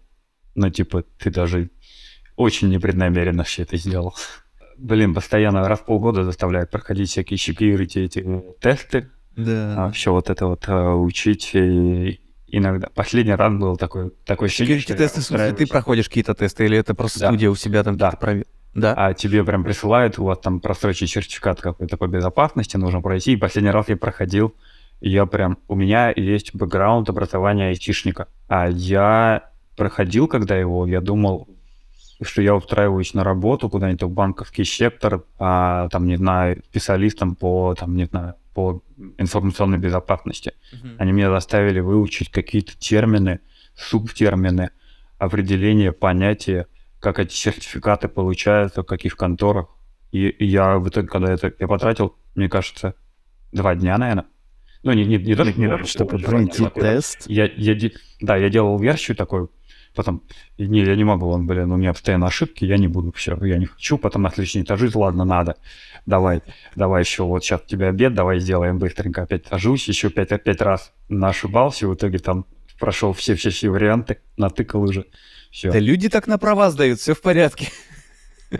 Это отвратительно. Это знаешь, когда, когда как бы кто-то решил сделать тест, который вообще человек не понимает, кто это потребитель, да, ну с кем-то разговариваешь. Ты разговариваешь с людьми, которые больше творческие, они там, ну, какие-то такими вопросами занимаются. И когда ты их нагружаешь информацией, которая прям, типа там, алгебра 11 класс для первоклассника, он, естественно, такой, зачем я должен вообще на это время терять? А что бы было, если бы ты не прошел этот тест? Мои супервайзеры мне говорят, что, какой тест? Я вообще никакие не прохожу. А, Там большинство там лет по 7, по 10 динаги уже. Я думаю, ничего бы не было, просто Ага. тебя бы задолбали в какой-то момент и все. прикольно. Про машинное обучение. Вот а, у меня копик... Я не знаю, у меня, видимо, когда Копикэт только вышел в нюке, у меня тогда то ли видюха была неподходящая, то ли еще что-то. Короче, так исторически сложилось, что я Копикэт так нормально не потестил. Как-то его тестил, мне криво обучил. Что-то, короче, вот, не дошло. Он все еще актуальный, работает, или, а, и- или с- в 14 нюке уже есть что-то поинтереснее, и на Копикэт можно подзабить. Знаешь, знаешь, какая история? Вот тебе зачем? Вот мне он нужен был, чтобы масочки делать и глубину какую-то делать. Но он долго есть это делает. Копикэт долго. А вот Да. то, что они сейчас делали, придут, ну, они, это тот же копикэт, условно, но они уже сами... Уже обучены. Но на- обучили, то есть тебе сам процесс обучения не надо проходить. Они его уже обучили на многих э, там выборках, и он работает реал-тайм практически. Мгм. Вот, это круто. До этого было, я, у меня было большое желание потестить его на таких вещах, типа виньеточки. Ну, типа, вот ты скармливаешь изображение с, э, с виньеткой и без. Вот тебе, чтобы прогнать сразу всю секвенцию, убрать все виньетки, Мгм. все операции, чтобы это отправить там сразу чистенький материал, например, там на дорисовку фонов, да? И, и мне вот это было интересно. И, и блин, что-то как-то прям нет. Э, Ну, то ли надо было больше выборку делать, э, то ли у меня просто времени не хватило дождаться, когда это все заработает. Ну, вот что-то как-то усидчивости у меня не хватило все это проверить. Это вот про копикат. Ну, У меня- у меня такое же от него ощущение, что, ну, я, опять же, я, у меня нет супер большого какого-то удачного опыта с ним, но то, то, как я пытался с ним повозиться и забил на середине, такой, а, блин, ну ладно, есть. Есть сервисы уже, которые хорошо режут черновые маски, зачем мне тратить сейчас день на то, что я с этим разберусь, еще ночью оно будет учиться, если я вот могу выгрузить и тыкнуть в реал-тайме все сделать. Вот как раз в этом сервисе, про который Я как-то в фотошопе новом а, завис именно просматривая новые функции. Там же фича, которая объекты выделяет сейчас. Там вообще просто, я не знаю, ты чё, ты, ну это практически, ну это, конечно, не миджор, но это типа того, практически. Да. Что, хочу, чтобы небо было таким, ну, практически, и оно тебе уже такое. Ну, А, вот это я не тестил, о чем ты говоришь. Я, я, И я- это- мне- у меня последнее, там- то, что мне понравилось, то, что там объекты выделяются теперь автоматически, он прям понимает. Объекты выделяются, по-моему, объекты удаляются. И еще то, что мне понравилось, это, правда, очень клевая была тулда, встроенная в Photoshop уже именно с небесами. То есть ты там меняешь все на ходу, условно там тебе набор, типа, более там пасмурное, более солнечное, ты вот как-то раз-раз-раз замиксовал, у тебя все шикарно получилось, все клево там сглажено, где надо, все переходики, никаких там краев, и это прям вау. Мгм. Я все жду, когда же нюк там будет э, догонять уже Photoshop, и когда можно всех надо будет без работы оставить, и будет кто-то сидеть один, там, супервайзер, и спокойненько по 10 шотов в день композить. Вот смотри, а, Photoshop идеален для того, чтобы сделать какой-то still frame, clean plate, что-то еще. Очень удобный инструмент. Но большинство студий сидят на Linux, и под Linux Photoshop нету. А вы как-то его используете? Ты лично как используешь? На работе ты в работе используешь? Я Photoshop не использую, не использую вообще. Но это как бы и не мое, это совсем не моя стиль. Условно, есть еще такая история, как субординаты. Ты, конечно, дофига всего можешь делать сам, Но у тебя по-прежнему есть э, очень много политики, короче. Ты можешь такой, да вы все дураки, я сейчас сам всех лучше всех делаю, сейчас насимулю себе, закомпозжу и все такое. Но так Мгм. нельзя. Потому что есть люди, они работают, они за это получают зарплату, они тоже причастны к проекту, они тоже хотят быть частью проекта. Неважно, как долго и как плохо они это делают, ты можешь делать хорошо свое дело. Вот. И, ну, тут реально очень много такой тонкой-тонкой материи. Если ты не хочешь, чтобы тебя все возненавидели вокруг, не нужно, нужно со всеми уживаться. Вот Не где границы, где границы твоей позиции, а, ну вот твоей э, рабочей, э, твоей рабочей должности, твоей позиции, где тебе уже не то, что не стоит делать чего-то лишнего, а просто, ну, э, потому что а, ты там не можешь или еще, где вот желательно не, вот то, как ты объяснил, желательно не делать а, каких-то функций, которые тебе по, по, по твоей должности а, не, не нужно выполнять. Ну, я бы сказал, э, вот, например, ближайший к нам, ну, предыдущий этап — это lighting, да? Вот уже не стоит. Ну, то есть можно, но не стоит. Почему? Потому что они постоянно перенастраивают, делают новый setup, они тоже работают. Lighting, это ты имеешь в виду, когда ты открываешь софт лайтеров уже и что ты выгоняешь, или как? Да, естественно. Ну, ты, ты условно, ты можешь сказать, чуваки, а можете мне, пожалуйста, ну, мне нужно там, условно, или подинозить что-то. Ну, самое простое. Я не буду говорить там полностью засветить, или вообще отрендерить какой-то элемент, поставить его под другую камеру и отрендерить для другого шота. Я теоретически могу это сделать сам, но не буду. Потому что есть еще такая история, как, как смета. Вот. И в свете заложено, что композер тратит на этот шот там 5 дней, допустим, да? И если я сейчас залезу и буду работать за, других, за другие департаменты, то получается, что я как бы нагну немножко свой департамент. А, но мне это не надо. Ну, то есть понятно, что э, как работа моего супервайзера, лидов там и департамента в целом, она оценивается в итоге. Потому сколько денег сохранили, потому что любая компания это все-таки бизнес. Вот. А, И вот заниматься вот этим всем а, лучше не надо. То есть это ограничивается тем, что ты не должен вылазить из своего софта, или у тебя даже внутри Это не, это не про селф, это про то, что ты думаешь вот э, людей. Я могу улицы мести и грядки копать, но я лид и делаю вот это. То есть э, э, зачем мне тратить... То есть понятно, что я не настолько скилловый в других каких-то областях, как в композе, да? Мгм. И зачем мне тратить время и быть там мид, джуниор лайтером, когда я могу быть лид композером и буду тратить время эффективно на своей должности. Ну, то есть Мгм. вот, вот это дело. То есть понятно, что я могу какие-то вещи в Гудине сделать, но не буду. Потому что, ну, типа, зачем мне за эти деньги, которые мне платит компания, делать работу, которую может делать человек за меньшие деньги. Ну, то есть это, это понимание, оно приходит уже потом, когда ты начинаешь э, со, со сметами разбираться, Мгм. ну, вот где-то между лидом и супервайзером уже, и ты смотришь, э, сколько там часов заложено, сколько все такое, и вот ты уже понимаешь, когда действительно там задачи разбиваются, например, ну, ты учитываешь, кто делает, какой уровень артиста, да, сколько он дней на это тратит. Ты вот это все просчитываешь и понимаешь, что да, ты просто можешь быть идеальным во всем, но иди тогда работать э, там генералистом и делай Мгм. все сразу. И тебе будут платить, ну, за твою зарплату. Тут история именно скорее э, э, целесообразность экономическая. Ну, то есть ты все-таки смотришь о том, что, да, ну, опять повторюсь, что э, задача компании зарабатывать деньги. Потому что по- пока компания зарабатывает деньги, мы все можем работать. Как только мы начнем там проседать, а начнут сокращения, увольнения, оптимизации и все такое. А вот, э, например, в случае, который мы говорили, то, что Photoshop э, удобная софтина для там, работы со статичным изображением, и, возможно, какие-то штуки тебе э, быстрее сделать в ней, но ты там не можешь фотошопом условно воспользоваться на своем рабочем месте. Вот, такое было у меня как раз с этими, с тем, что я не могу пользоваться, например, 14 версией Нюка, потому что она еще там сыренькая. Но это нужно проходить долго и мучительно. А Вот если тебе прям надо, и ты знаешь, что это очень сильно поможет, ты начинаешь там стучаться в двери там, технических департаментов и говорить, мне надо, мне надо, мне надо. Они такие, тебе точно надо? А давай спросим твоего э, главу департамента, а ему точно надо? Он говорит, ну да, ему надо. И вот начинают все круги а- ада проходить, но это вот особенности большой компании. И вот эта история может продолжаться там месяцами, потому что, опять же, у всех свое расписание, у всех свои задачи. И, и вдруг появилась задача, что Максиму нужен Photoshop. И тут включается так, ему нужно виндовую тачку, ему нужно там лицензию докупить там или что-то, не Мгм. знаю, как это. И вот эта вот история, она может быть долго. Точно ли ему нужно, а можешь ли он без него? И вот эта история, она должна прям пройти.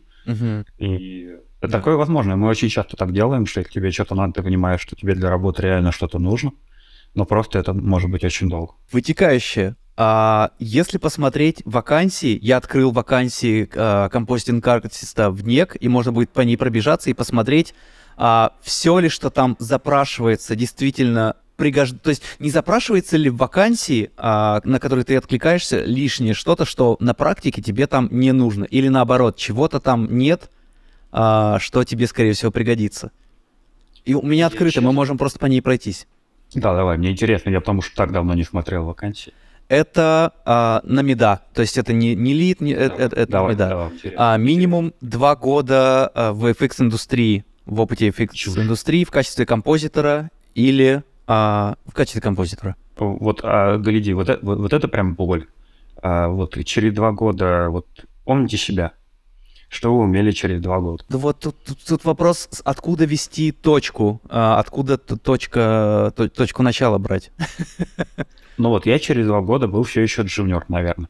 Ну, скорее.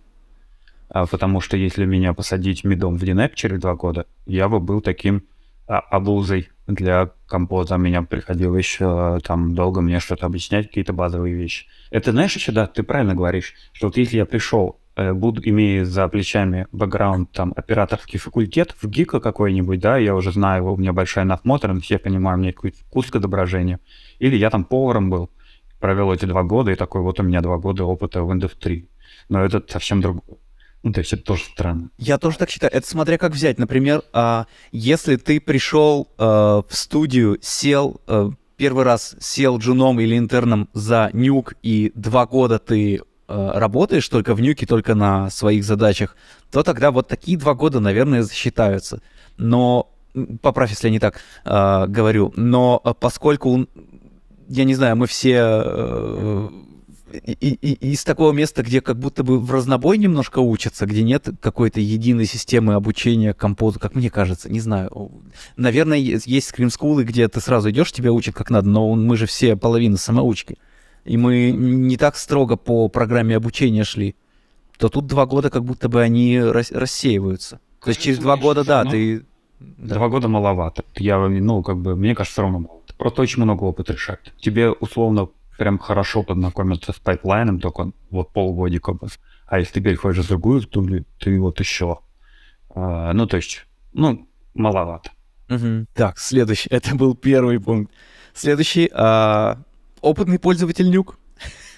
Это вот очень размыто, да? А что Опытный это такое? Как, как, это как нужно понять, опытный ты пользователь нюка или нет? И, и как ты это оценишь?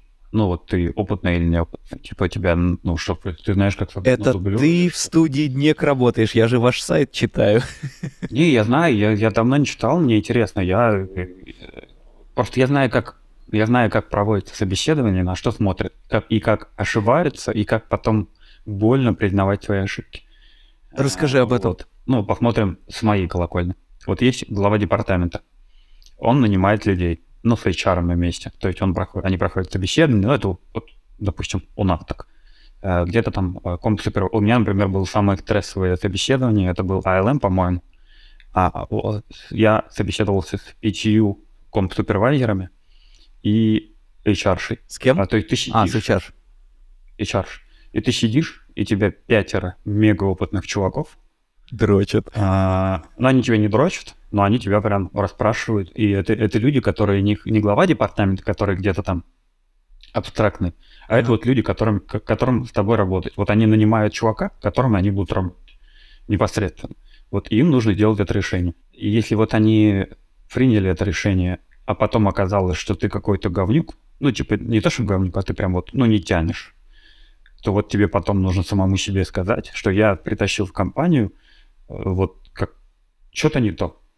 Ответственность. Эра, Ты с пятью собеседовался, поэтому ответственность размазывается. А какие вопросы задавали? а, Что это были за вопросы? Технические Ну, какие-то хардкорные Не-не-не, вопросы? У меня, у меня, у меня вот последние, то, что я собеседовал все, м, когда на лида, это были там типа а, какие у тебя обязанности, а, что ты делаешь, во что ты лезешь, во что ты не лезешь, ну, такого плана. Какие Тут твои ответы всё- были? Так. Ты хочешь послушать, чем занимается лид? А. Я не лид, я хочу послушать. Я не лид композитор. А, ну Без проблем, может, кому будет интересно, да, кстати. Очень много общаются, решают всякие проблемы между департаментов, решают проблемы артистов, Э, иногда чуть-чуть помогает, э, это очень редко, это скорее в качестве интереса помогает э, считать денежки и часы, э, ну, осмечивать. Сидит практически на всех звонках, очень хорошо все слушает, э, очень быстро доходчиво доносит до артистов, что нужно сделать, переводит с сложного режиссерского языка на простой композерский и планирует время, планирует артистов, э, говорит, сколько еще нужно артистов или сколько еще нужно время, почему столько нужно, э, осматривает всякие косяки, ну и в конце технически проверяет, отправляет что-то. Бывает Мгм. такое. Бывает такое, что чаще всего бывает такое, что к концу проекта у тебя остается супервайзеров ровно ноль, и ты отправляет клиенту шорты. Это очень часто бывает. Какие, то есть технических вопросов они вообще тебя никаких, по сути, не спрашивали? А смысл? Ну, вот что ты хочешь техническое спросить такое? Что... Без понятия. Ну, вот и я не знаю. И вот меня спроси, вот что ты, вот как ты узнаешь, чувак опытный или неопытный, я не знаю. Ну, вот, типа, я его могу спросить, типа, какую-нибудь чушь загнать, там, про какие-нибудь дефокусы операции, но это бред. Ну, Мгм. типа, это вообще, там... Короче, я не знаю, что такого технического спросить, чтобы прям заковырочкой. А, а, ну да, тут скорее именно смотрят на твое... Вот гляди, когда ты собеседуешь человека, представь, вот у тебя компания, не, даже не так. Компания у тебя, это ладно, ты делаешь ошибки сам на себя. А представь, над тобой стоят люди, которые постоянно оценивают твою эффективность. И тебе важно не обосраться. И вот ты под таким двойным прессом между молотом и наковальней. И там и тебе нужно нанять 20 человек в месяц, например, под какой-то проект. И тут у тебя супервайзер говорит, найми нам лидов и, комп- и с- синьоров. А у тебя вот медлы и джуниоры. И вот ты начинаешь вот это вот чтобы тебе оттуда не сказали, что ты там понанимал, и отсюда, а что вы завалили проект. И это тяжело. И э, тебе приходится выбирать много, муторно, и пытаться найти э, людей, которые все-таки не будут не создавать проблемы. Я вот с этим, кстати, очень сильно столкнулся. Очень люди, многие, они очень красиво говорят. Очень красиво. И ты бы их прям взял уже, расцеловал в десны и пустил работать. А по факту они, э, ну, вот, больше проблем создают.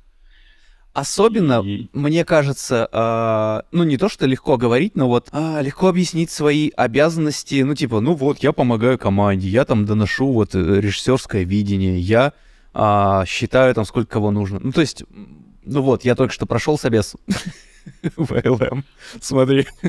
Да, поэтому, поэтому, поэтому LM говорят, типа, чувак, э, это, ну, мы же тебя не знаем, да, мы тебе дадим какой-то пробный период, ты будешь там сеньором, композером, а я им говорю, а мне не интересно, ну, типа, какой мне интерес, если я хочу развиваться как лид и как супервайзер, какой мне интерес быть э, опять композить, ну, вот прям, типа, садиться, слушать ваши комментарии, композить, это все круглыми сутками. Я хочу другому развиваться, я хочу развиваться в менеджменте, э, там, я хочу развиваться там в других вещах, более, ну, таких э, Мгм. глубоких. Мне уже это не интересно, просто пикселы. да. И как они на Тут это такая- отвечают? Я понимаю, что ты сам с них слился, или, ну, и- либо... Не, я, я слился, потому что я не хочу. Ну, мне, мне было, типа, прикольно, типа, о, вау, LN, там, да, да, одна из двух, типа, там, таких старейших крутых студий, сумасшедших, типа, Вета и LN.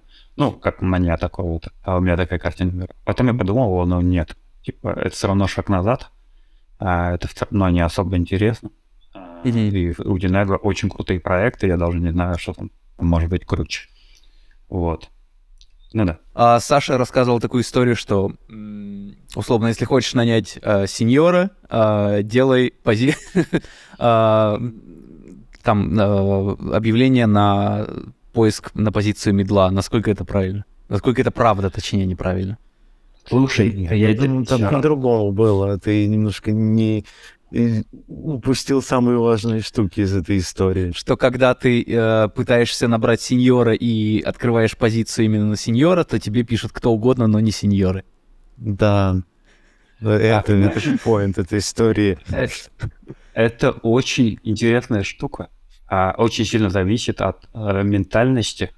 Например, канадцы, англичане продают себя. Не, англичане более скромные, кстати. Ну, я про свой опыт, я не говорю, вообще не буду. Никакие нации, а- а просто вот я то, что вижу. Нет, давай-ка, нам нужен... С кем, с, кем, с, кем, с кем я общался. Вот канадцы очень хорошо себя продают. А, Не знаю, как так получается. но у меня после проекта просит ревью какое-то оставить там на артиста. Я, я пишу там, а кто он? Ну, потому что я не уверен. И он говорит, он себя, ну, типа, мы его наняли как сеньора. И у тебя такое бывает, вау. Но он как бы чуть больше, чем джуниор. И они себя очень хорошо, они себя очень хорошо продают. Офигеть. И я бы сказал, что вот это правило, оно не на всех распространяется. Оно, наверное, распространяется на меня, у которого синдром самозванца. Но вот то, что ты сейчас себя. описал, как раз а, подходит под эту теорию. Он продал себе... Было объявление на поиск а, сеньора, и Джун, чуть выше Джуна продал себя как сеньор. Ну, да может, да. Ну, короче, это, это знаешь, это вот, вот я общался с ребятами, с шефами, например, там, ну, с каким-то вот пост такого, не советского, вот, ну, ближе к нам, там, Восточная Европа, да, вот они очень, мы очень близки так по менталитету, и вот у нас у всех очень скромность преобладает. Ну, такие вот, знаешь, скромные ребята, очень хорошо работают, но очень скромно. И вот западный мир э, иногда очень плохо работает, но очень хорошо разговаривают там, продают себя очень прям у нас есть девушка, а, я не знаю, сколько ей лет, у нее опыт работы в композе лет 30, наверное. А, 30. а, Она динозавр. Она там сеньор-композер. А, И вот я... Мне знаешь, как было... Вот как она себя продает? Она сеньор-композер. У нее 30 лет та же. Ну, то есть ее, ее вот, в принципе, этого достаточно, чтобы взять на работу. Когда мы с ней работали, мне было проще самому открывать что-то ее и делать. Ну, потому что это просто нереально. Без привлечения. Одна правка неделя. И когда вот тебя хэт спрашивает, а что вот ты про нее думаешь? А у тебя в голове, а что ты ее нахрен не уволил 30 лет назад? И тебе, с одной стороны, нужно сказать а, ш- правду, а с другой стороны, нужно выказать э, уважение к ее опыту. Естественно, ты начинаешь баланс искать. Ты не можешь сказать, а что ты ее нанял? Ну, типа, а что ты ее не уволишь? Да, ты не можешь сказать, потому что ты, он воспринимает как свое поражение. Но это его поражение как менеджера, который управляет э, человеческими ресурсами. а, это его поражение. И тебе нужно вот так вот. вот так. Очень много политики. А, вот. Ты не можешь... А ну, я понимаю, что нет, но давай разовьем ситуацию, что будет, если ты, а, ну, как минимум, это наверное, неловко, не вписывается ни в твою парадигму, наверное, не в а, общие какие-то стандарты поведения в студии, но если ты скажешь, что, блин, а, этот человек с большим опытом, но он очень плохо работает, вот почему. Мы, мы за- Это- засейвились, и это пошел сейчас... Мы откатим, откатим твою жизнь назад. Гляди, обычно это более обтекаемо. Ты так можешь сказать. Но обычно это... Я думаю, что она бы лучше вписалась в команду, где какой-нибудь не очень сложный проект, быстрые задачи э, решаются там один-два дня, вот она бы подошла больше в той команде. Это подразумевает, что большие тяжелые проекты, пожалуйста, не надо. Но я сгоряча, например, имел неосторожность сказать, пожалуйста, я не хочу никогда в жизни больше в моей команде видеть этого человека, потому что мне это... Ты это потом- сделал. Ты сделал Мне потом- самое... Мне потом... Я делал вот то, что ты говоришь. А, мне потом мой супервайзер говорит... Я это подавал, как давай пофантазируем. Нет, Ты это вытворяешь в я, жизни. не, я, не, я, просто, я просто сказал, на самом деле, что, ну вот если мы экономически рассматриваем, то человек Ага. тратит больше времени, чем приносит прибыли. Ну, то есть это абсолютно какой-то абуза. Ну, по крайней мере, вот из моего опыта. Может быть, на других проектах, в других командах она лучше раскрывается. Э, Мой к- ком-супервайзер потом, ну, он тоже присутствовал в этом договоре, он мне такой говорит, Максим, ты, конечно, сказал все то, что мы думаем, все. Ну, но э, ты пойми, что когда ты так говоришь, ты э, как бы глава департамента воспринимает это очень лично, как личное поражение. Поэтому нужно говорить более обтекаемо. Я, говорит, вначале тоже был такой молодой горячий. Правда, маточку порубил, но в итоге пришлось стать более это, таким э, гладким. И он очень прав. Вот, он в этом очень прав. Ты не можешь, потому что, правда, люди раскрываются в других командах, у всех бывают взлеты и падения. Вот, кто-то сегодня работает хорошо, завтра работает плохо. Э, Ну, короче, это такая политика, прям политика. Тебе всегда нужно быть каким-то очень таким ушлым, что ли, я бы так сказал. Всегда нужно извлекать свою выгоду из того, чё- чем ты работаешь. Это Да. прям интересно, это очень интересно. Вот, правда, это как, как новый этап. Это уже не про компост, это прям вот про людей, и это очень круто, очень интересно. Я думаю, тот сейф мы удаляем. Он. Ты все это провернул.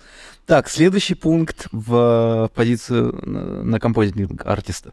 Как долго? Это был только второй. Ну, Да, а их тут не так много. А, сложно быть композером. знание и интерес э, к фотографии и практическому выставлению света, к практическому свету. Типа, насколько это важно? Это Да. очень важно. Очень важно. А, условно, композиция. А, вот можете объяснить, почему так работает, а так нет. Это, естественно, свет. Это почему днем тени должны быть голуб- в голубой, с голубым оттенком. Это все приходит вот из реальной жизни, когда ты смотришь, когда у тебя голубое небо, голубые... Ну, это такой... Ты можешь назвать это опытом, но это не опыт. Это вот скорее твоя насмотренность и то, как ты можешь там, все это. Ну, я думаю, все, в принципе, э, я что заметил, а- артисты часто занимаются музыкой и фотографией. Не знаю, Да. как музыка, почему, но почему-то очень много. Вот если ты смотришь созвоны из чата, вот у 60% на фоне висят гитары. Вот, прям не одна, а прям коллекция, да? Вот. Потому что музыкой не заработать. Ну, все звучит. Короче, да, вот я не знаю, но вот это прям вот такая черта, которую я заметил. Реально, чуваки, которые увлекаются музыкой и часто увлекаются одновременно кино и, и может быть, фотографией, вот это прям переплетено как-то. Ну, короче, если, да, фотография очень сильно помогает. Не знаю именно, что чем сначала заняться, но, наверное, одновременно точно стоит. Как это? А, не служил ни мужик, не рожал ни баба, не фотографировал ни композер. Да потому что тебе, ну, ты гляди, э, это получается, если ты никогда в жизни не брал просто зеркальный аппарат, ты не знаешь, что такое линза, почему она накручивает, что у нее такое, что может создать винитирование, да, у тебя какое-то кастрированное восприятие картинки. Ну, то есть ты, ты воспринимаешь какую-то черную полосу сверху не как бленду, да, а Мгм. воспринимаешь ее как, ой, какая-то черная полоса сверху. Ну, типа, блин, у тебя, э, ну, очень странно с тобой общаться. Не Когда ты кажется знаешь, ли такое. тебе, что сейчас это требование немного такой рудимент, потому что сейчас у всех а, камера, вот она в руке у каждого человека. Там есть Ну, линза, кино-то там снимает... есть Нет, сенсор. подожди, сто... Кино-то снимается не на такую камеру. А, И эта камера же немного вращает. Сколько там постобработки в ней уже зашито? И всякие Ну как, ты вот смотришь, смотришь композицию, ракурс, свет оцениваешь. Гляди, очень сильно. Вот, вот гляди, вот ты, гляди, вот ты снимаешь своим айфоном, а из помещения у тебя за окном получается голубое небо. У в Кстати, Samsung. хорошо. У тебя в помещении хорошо, и за окном хорошо. И у тебя прекрасная картинка, потому что а, там, не знаю, движки, которые зашиты туда в выработке изображения, тебе все вытянут, у тебя все хорошо. Ты берешь любую зеркалку, а, э, какую-нибудь, да, и ты сразу понимаешь, черт, мне экспонироваться почему? Мне экспонироваться по чуваку, который в помещении стоит, или по небу за окном, да? И у тебя начинает... Короче, твоя фотка, снятая на профессиональный фотик, сразу становится хуже, чем то, что ты щелкнул на iPhone. Да, да, да. И, и потом, когда ты начинаешь композить, тебе говорят, ставь нам за окно день, да? И ты, если поставишь же голубое небушко, у тебя сразу куча вопросов возникает. Типа, а, ну ты не можешь увидеть голубое небо, у тебя там бельмо белое будет, потому что у тебя все экспозиции условно а, на, ну если мы условно натуральный свет берем, то у тебя все экспозиции на персонажа будет внутри помещения, а за окном у тебя будет что-то такое беленькое, едва это. И это очень сильно помогает, потому что когда режиссеры, они прям очень хорошо в этом разбираются, ну, хорошие режиссеры, и вот это точно не продать, и выглядит это плохо. Дешево и плохо, да. Пойдем дальше. Шоурил, демонстрирующий широкий диапазон высококачественной работы, включая plate-based compositing, э, set extension, FX и интеграцию CG, и э, финишинг, а, соответствующий высоким стандартам. Ну, это все просто... То есть э, часто... нанимают- Это, это да, про шоурил и про то, а, а, что есть в твоем шоуриле, условно. А, что у меня есть в Шуриле? Ну, я имею в виду, Я- вот, а, тут перечисляется просто, что, да, что у тебя в шоуриле, что у тебя там set extension есть, есть а, плейты скомпожены, есть а, FX скомпожены и есть а, интеграция CG, чтобы это не было. Мой, давай я про себя. По- Последний рил, а, который у меня был, рил брал а, картинками узнаваемыми, крутыми, фулчижишами. У меня там, мне кажется, ни одной нету картинки, где set extension. Может быть, одна. Вот. Ну, где, э, вернее, вернее, который где плейт есть, работа с краями, вот это все. Но там история такая, что все понимают, что э, если тебе дают вот такой шот композить, ну, то ты, наверное, ну, потому что это все идет, э, ну, выстраивается само по себе. Ты, тебе сразу не дадут э, джуниору композить какой-то суперсложный full TG шот. Мгм. Вот. Э, но если ты куда-то на медловскую позицию идешь и на сеньорскую, вероятно, стоит показывать в том числе много работы с интеграцией. Ну, где именно там работа как ты умеешь картинку с плейта вшивать, там, CG, как ты все это интегрируешь, как ты FX можешь композить. Это, кстати, очень частая проблема, что люди не умеют FX композить. Не знаю, это, ну, просто, ну, мало опыта. Ну, бывает такое, что вот так получилось, что ты там 5 лет работал, и 5 лет у тебя, ну, не было таких проектов, где у тебя там какие-то дымы, взрывы или что-то такое. Мгм. Вот. Нормально, но просто э, зачастую какие-то проекты, когда набирают, словно под тот же аватар, когда набирали, вету, они очень сильно, я думаю, смотрели, если у тебя есть в риле, э, в, э, в рилсе какой-то уже Вода. м, вода, они, наверное, это какой-то большой плюс был. Ну, потому что это часто набирают под проекты люди. Не во всех Мгм. студиях, но чаще всего. Часто твой рил, он либо запароленный, либо там материалы под НДА. Насколько важно, что у тебя в риле, мы сейчас говорим только про, ком- про медла, а, потому что мы ее рассматриваем. А насколько важно показывать какие-то до против шторки, или ты просто можешь там и- из фильма понарезать а, шоты свои, потому что это не нарушает условно НДА? Насколько важно показать там какие-то до-после, или ты можешь просто приклеить финалы шотов, которые делал? Вообще, вот ну, э, у меня нету доступа к до. А ты и по... Ну, например, я не могу за все компании сказать. Я знаю, вот в Динеге у тебя не дают вариант до, вариант после. Ну, тебе дают вариант после, финальный, готовый. Не, корл- не светокоррекшн. Очень многие ребята, когда выкладывают, они берут просто, не знаю, ищут где-то Blu-ray копии, вырезают оттуда свои шоты, собирают так. А у меня есть, да, я не могу, типа, показывать, а, а, ну, вот, шоу-рил свой, если он сделан, ну, на базе динамических этих каких-то проектов. Но... А ты условно можешь, да, скачать э, фильм, вырезать оттуда кадры, и типа ты ничего не нарушил.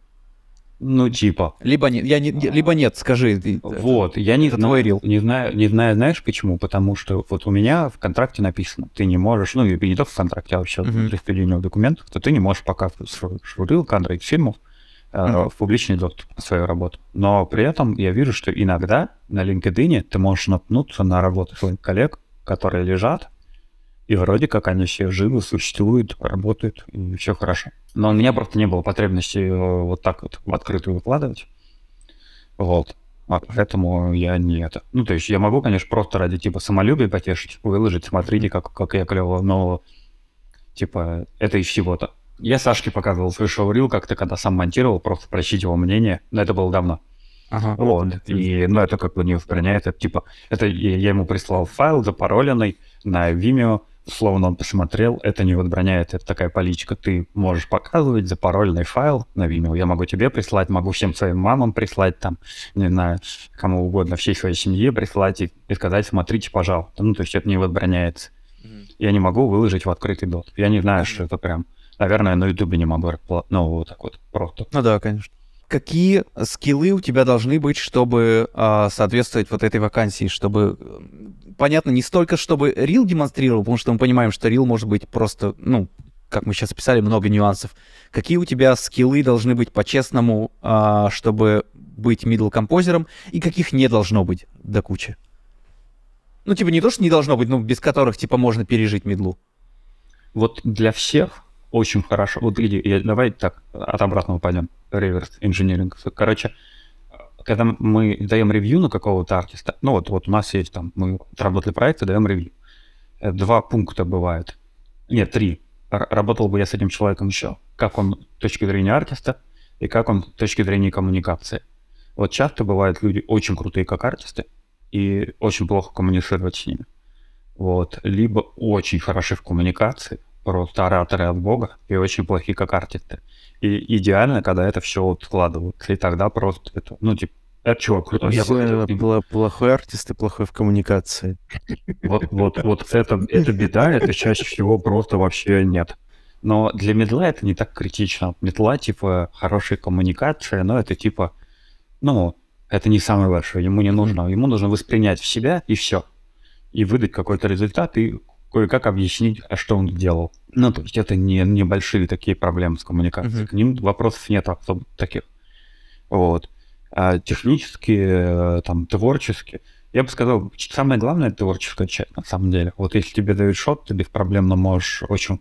У тебя хорошая насмотренность, ты хорошо сразу все это собираешь. Потому что на первых стадиях, например, техническое исполнение шота, оно не прям сильно там. Ну, понятно, что это большая составляющая, но это не, не самая большая. Скорее, тебе нужно решить шоты визуально.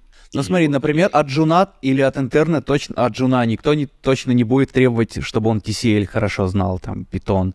Никто не будет требовать, чтобы он, не знаю, от Джуна точно не будут требовать, чтобы он там XR-ку там с большим количеством, там, три- 32 канала выдал со всеми пасами. А, никто не будет требовать, вот чего, э, что нужно как раз медлу, а чего, ну, наверное, может, еще и не нужно технически. немного коммуницировать. Нужно уметь э, решать несложные задачи, там уметь несложные кей делать, поработать быстро. И самое главное качество, на самом деле, даже если ты медленно работаешь, э, давать знать, что ты делаешь. Вот, чтобы люди, твои координаторы, твои супервайзеры просто знали, что ты чем ты занят. Потому что часто люди просто такие молчат. Ну, тишина. И ты не знаешь, в каком... Тебе приходится дергать, тебе приходится постоянно, а что ты делаешь, а когда ты покажешь версию, вот это все. Тебе лучше очень клево работать с ребятами, которые, знаешь, что, они тебе сразу, так, я сегодня делал вот это, вот это, вот это, э, приблизительно покажу завтра в обед. Шикарно вообще. Вот, вот если бы вот это был вообще, мне кажется, на самом деле очень большая черта, которая отличает хорошего артиста, у которого все под контролем, от меня, например. Потому что я хер кому скажу, над чем я работаю. Но вот э, вообще очень клево работать с ребятами, которые прямо такие вечером, спокойненько, так, я сегодня делал тут вот, вот это, вот это, жду вот это, из лайта. А вот здесь сделал то-то, то-то, то-то, и покажу, наверное, завтра. Вот. И если ты еще и придерживаешься этих своих, э, э, как бы, estimations, то ты вообще просто чумовой чувак даже. Понятно, что тебе не будут давать. Ты мид, тебе не будут давать какие-то там суперские задачи, которые для сеньоров, да? И от тебя все, что от тебя можно, на самом деле очень хорошо следовать расписанию. А если ты говоришь, что будет через час, и оно через час не готово, то лучше тебе написать и сказать, извините, там ферма медленно сегодня работает, там, не знаю, я там обфакапился, у меня ни- ничего не было, один кадр там 30 часов рендерится.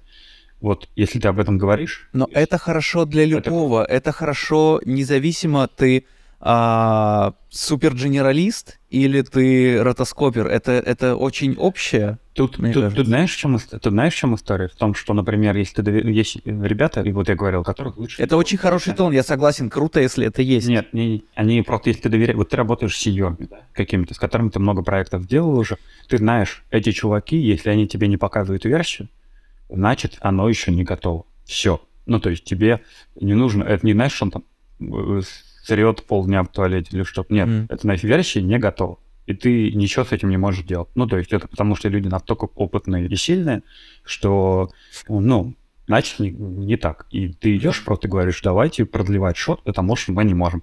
Все. А с медлы это иногда такое, знаешь, ты не знаешь, что его может ставить. Это может быть техническая ошибка, это может быть творческая ошибка, у него что-то не получается или что-то.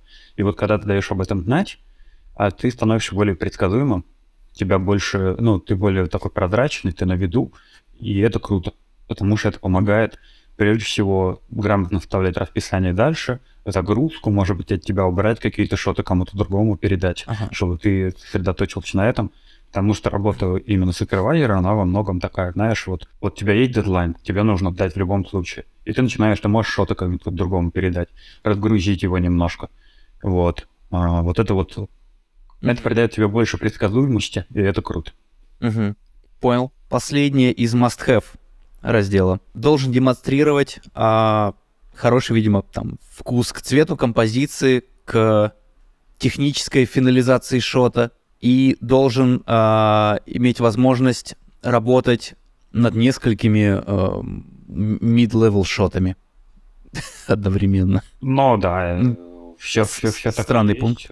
Все так, да, потому что я бывает несколько э, шотов, два-три шота.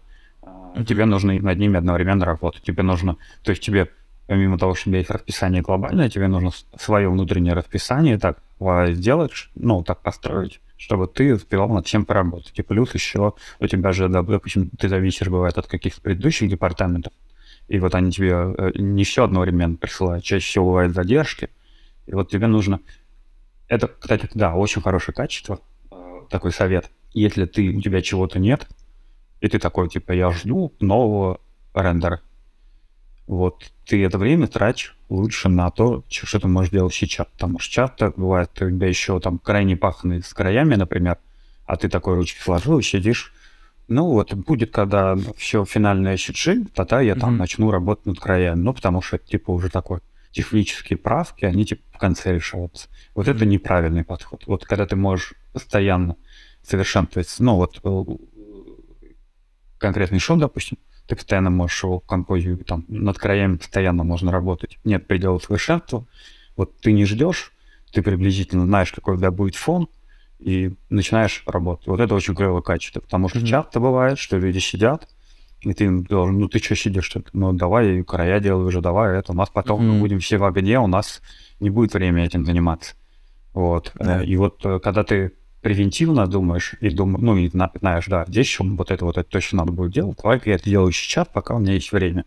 Вот это, кстати, а, очень клевая тема, да, то, что там над несколькими шотами одновременно, потому что не бывает такое практически. Ну, бывает, конечно, что все сразу свалилось, но чаще это все разруливается на уровне супервайзера, то есть если видит, что на артиста одновременно упали сразу все материалы, ему надо одновременно делать три шота, mm-hmm. и это нереально. Я вот тоже думаю, что это больше на супервай... Вот этот пункт, он как будто бы больше про то, как, э, как ты поставишь задачу этому человеку. То есть ты ему просто можешь сказать, вот э, ты пока ждешь рендер, если у тебя есть время, мог бы ты поделать, пожалуйста, пока вот это, переключить на вот это. Вот это, вот э, тебе могут сказать, чувак, мы ждем рендер. А вот, вот остальное это микроменеджмент. Ты сам над собой, типа, mm-hmm. я пока могу сделать вот это. Uh-huh. А, и вот э, это правильно.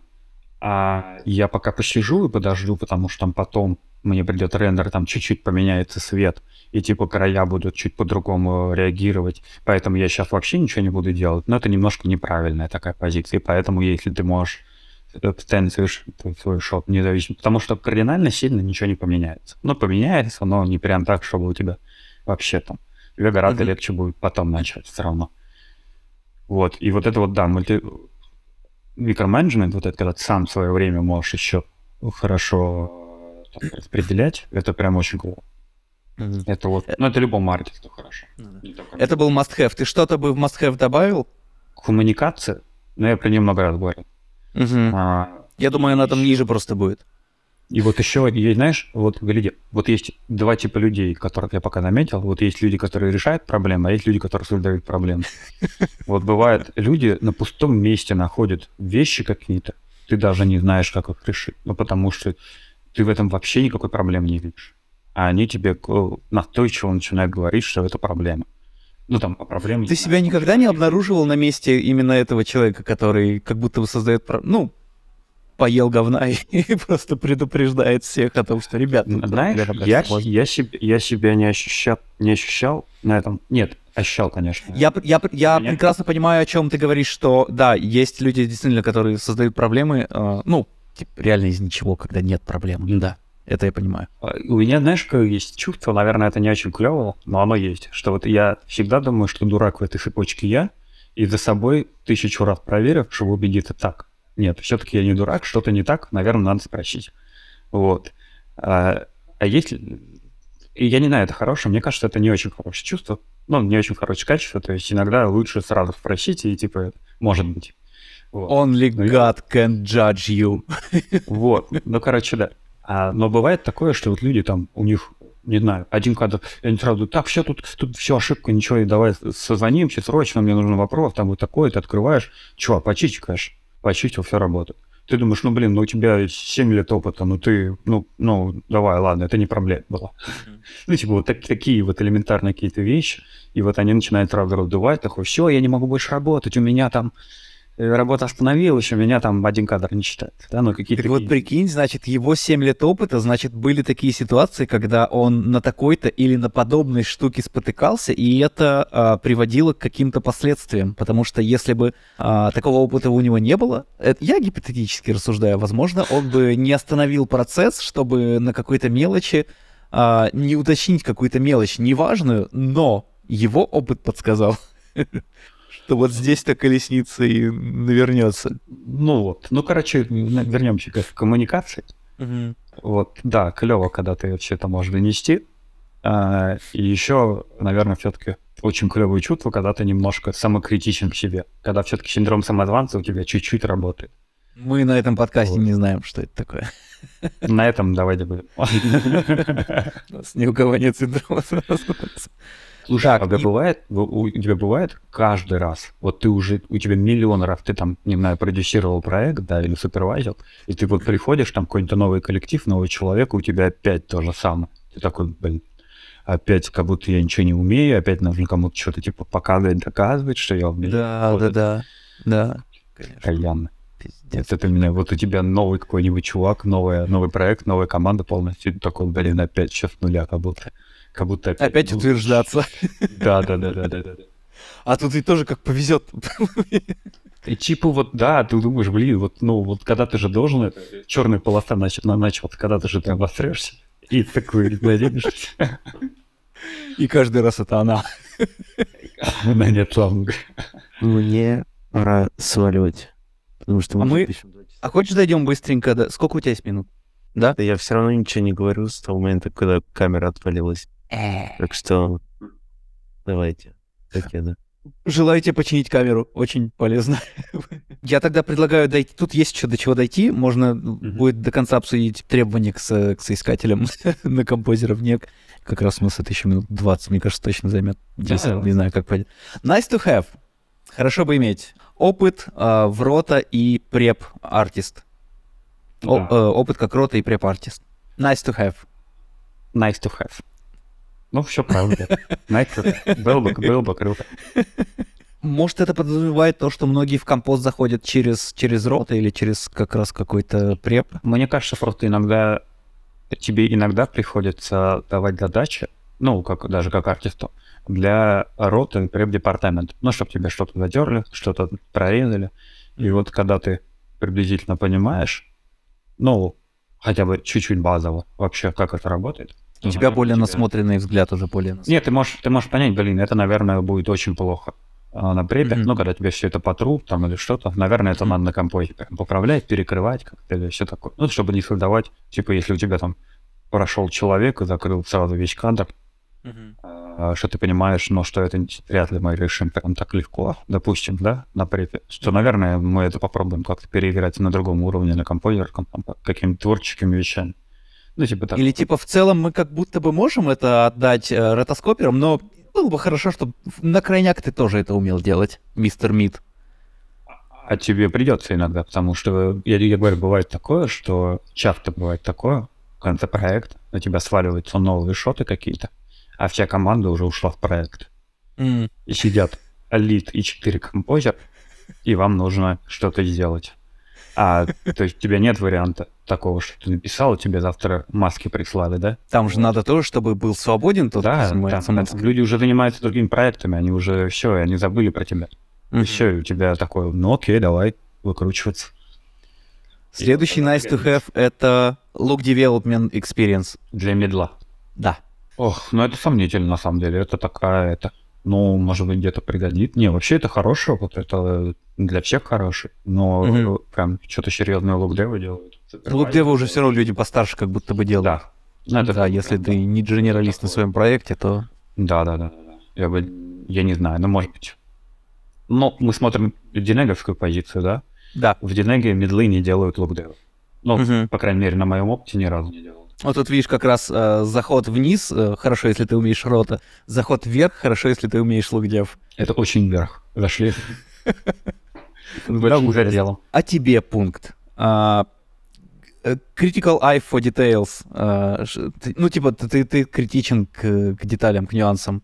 Ну, типа, да, ты можешь подметить детали, ты можешь э, принести какие-то детали. Ну, да. Но это обычно пункт такой, блин, вообще about you, это типа ты мотивирован, ты командный игрок, ты вот э, Это вот... э, как бы- обо всем э, и ни о чем. Ну, типа, очевидные вещи здесь написаны обычно всегда. Я, я, я думаю, это если ты чат GPT попросишь написать вакансию на композера, вот он тебе вот это выдаст. Все. Ну да, я думаю, да. Следующий очень нужно стандартный с, пункт. с хороший навык коммуникации. Мы уже это миллион раз проговорили. Да, да. О, у меня, знаешь, какой был случай вообще просто. Я не знаю, можно рассказывать. Нет, но я расскажу. Вот. Короче, есть у нас какой-то... Пришел парень новый, с ним никогда, никто не работал. И он э, в какой-то момент... э, ну, он такой, знаешь, вот есть категория людей, которыми ты такой, вот мне нужно им позвонить, но я очень не хочу. И это совсем... Пиздец, да, знаю, Да, вообще. Да, ну вот я все, все сделаю, чтобы прям вот оттянуть этот момент. Потому что я очень не хочу. с ним- Вот вот это такая категория людей, которые тебе заходят, не здрасте, не до свидания, вопрос в лоб, капслоком. Вот. И вот, вот такие вот, ну, не очень приятные. И на твоей волне, для да, да, Да. Когда тебя, И- твоя коммуникация с ним тебе в минус вообще, и тебя по, по И, и- настроению. и вот, и вот мне такой э, парень пишет, а, ну, там, типа, э, чуваки, там, пришел, ну, нам говорят, чуваки, вот у нас был э, отсмотр режиссером, пожалуйста, все посмотрите, все свои шоты, посмотрите все свои комментарии, и, э, типа, ну, чтобы все все знали. И, отправили все ссылки, где смотреть, чего смотреть. Э, На ссылки на обычный видеофайл, там, mp4, допустим. все. И вот он мне пишет, как, как, мы смо... как мне посмотреть... Нет, как мы смотрим э, эту запись. И мне это в тупор ставит. Ну, я типа прям такой... э, говорю, я им пишу, я не понял, что ты имеешь в виду. Ага. Побольше конкретики. И в конце, наверное, глазами. И смайлики ржущие. Так. А он, короче, обиделся. Он пропадает. Но он все, ничего не отвечает. Потом проходит там час, наверное, я пишу, у тебя, ну, а я что-то забыл, я заработал, пишу, чё- в чем проблема, давай. Он говорит, да мне уже помогли. Потом э, он мне звонит и говорит, а не обязанность ли это лид композера помогать там решать какие-то проблемы? И меня это прям в тупор ставит. То есть он на меня наезжает, а, что я ему не помог. Мгм. И я прям в таком тупоре, я говорю, чувак, я тебе написал, я не понял твоего вопроса, пожалуйста, давай больше деталей, я с удовольствием отвечу. Я как бы не так, чтобы я это высокомерное говно, которое ни с кем не общается. Нет, я готов всегда помочь, кому угодно, когда угодно. А, типа, блин, но, но мне твой тон общения не нравится. Ну, типа, давай, ты будешь нормальный вопрос задавать, я буду нормально отвечать. Все. И так совпало, что наш менеджер говорил с ним по поводу отпуска в этот момент. И он говорит, я ему звоню, а он такой весь об- какой-то, вот знаешь, обтекает, такой весь на депресснике, его потрясывает. И я его начинаю выводить на разговор, он говорит, вот я говорил с Максимом, и вот он, ну, короче, типа это, мне показалось, он на меня очень сердится. А, и вот он начинает там, что, и- ну вот, рассказывать такую историю, что я его ввел в глу- глуб- глубочайшую депрессию. Ах Вот, вот этим своим- сука! вот этим своим поведением. И, и я прям, ну, такой, не, я не стрессанул, потому что, ну, про- ну как бы я это, окей, какой-то мутный чувак. Ну, это, это типа явная мискоммуникация. Неприятная. Все, все мы Да. были в таких... Да, я такие штуки тоже не люблю, потому что, а, ну, иногда они... Иногда...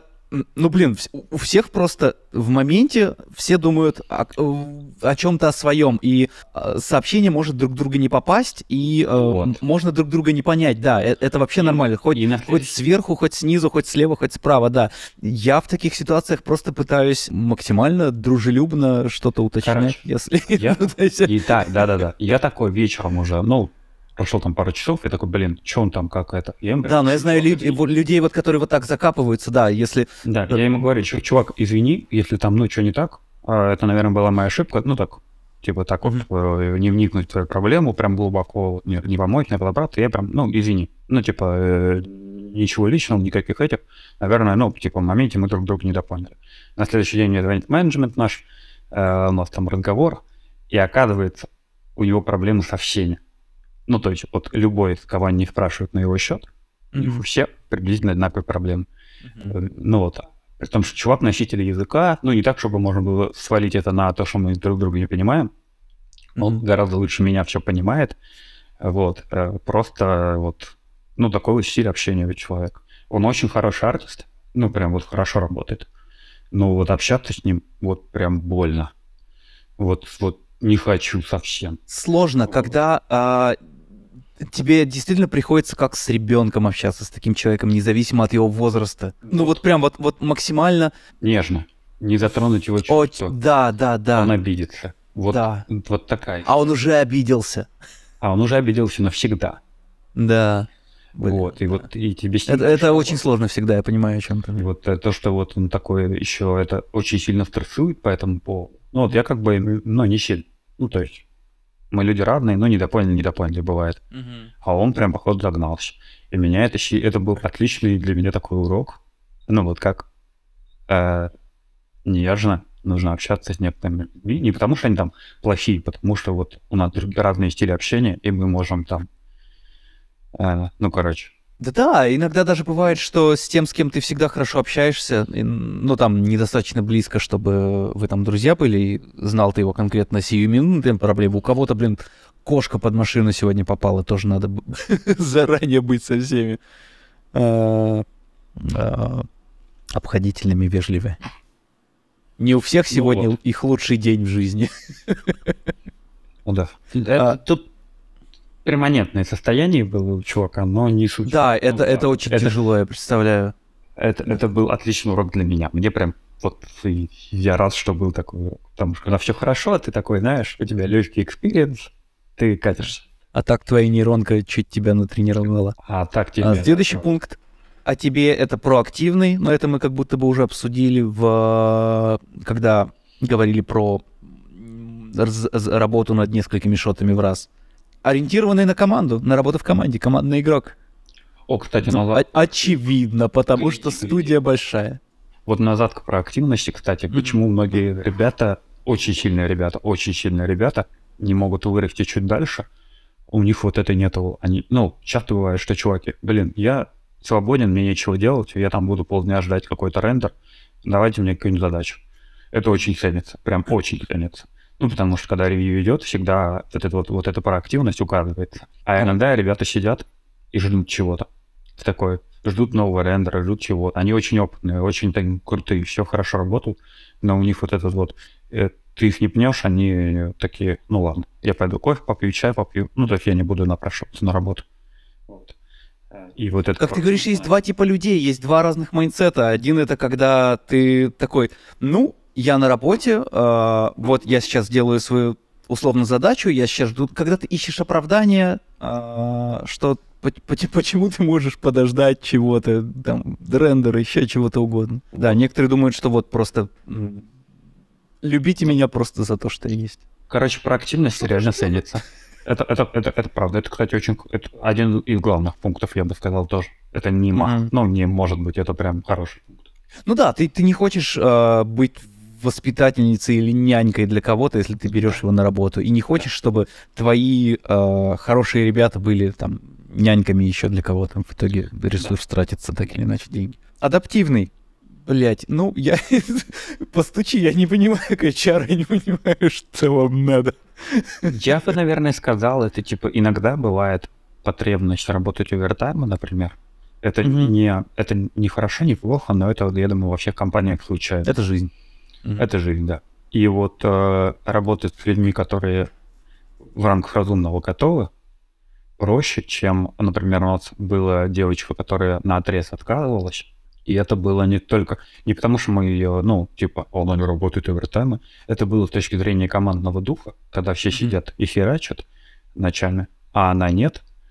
Это просто для других остальных некий демотиватор. Ну, типа, а почему я должен, а она нет?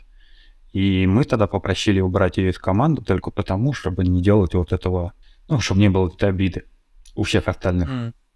Ну, типа, почему, блин, я должен делать 5 шотов, а у нее один шот, а она не овертайм. Ну, типа, вот такого вот, чтобы не было. Потому что люди по-разному это воспринимают. Меня это вот э, мне пофигу, потому я тоже, вот ты рассказываешь, и ты говоришь, что демотивирует команду, э, я вспоминаю такие примеры, мне пофигу, я сижу, работаю, мне скорее важно, чтобы а, к- кто-то видел, что, смотри, а этот парень работает.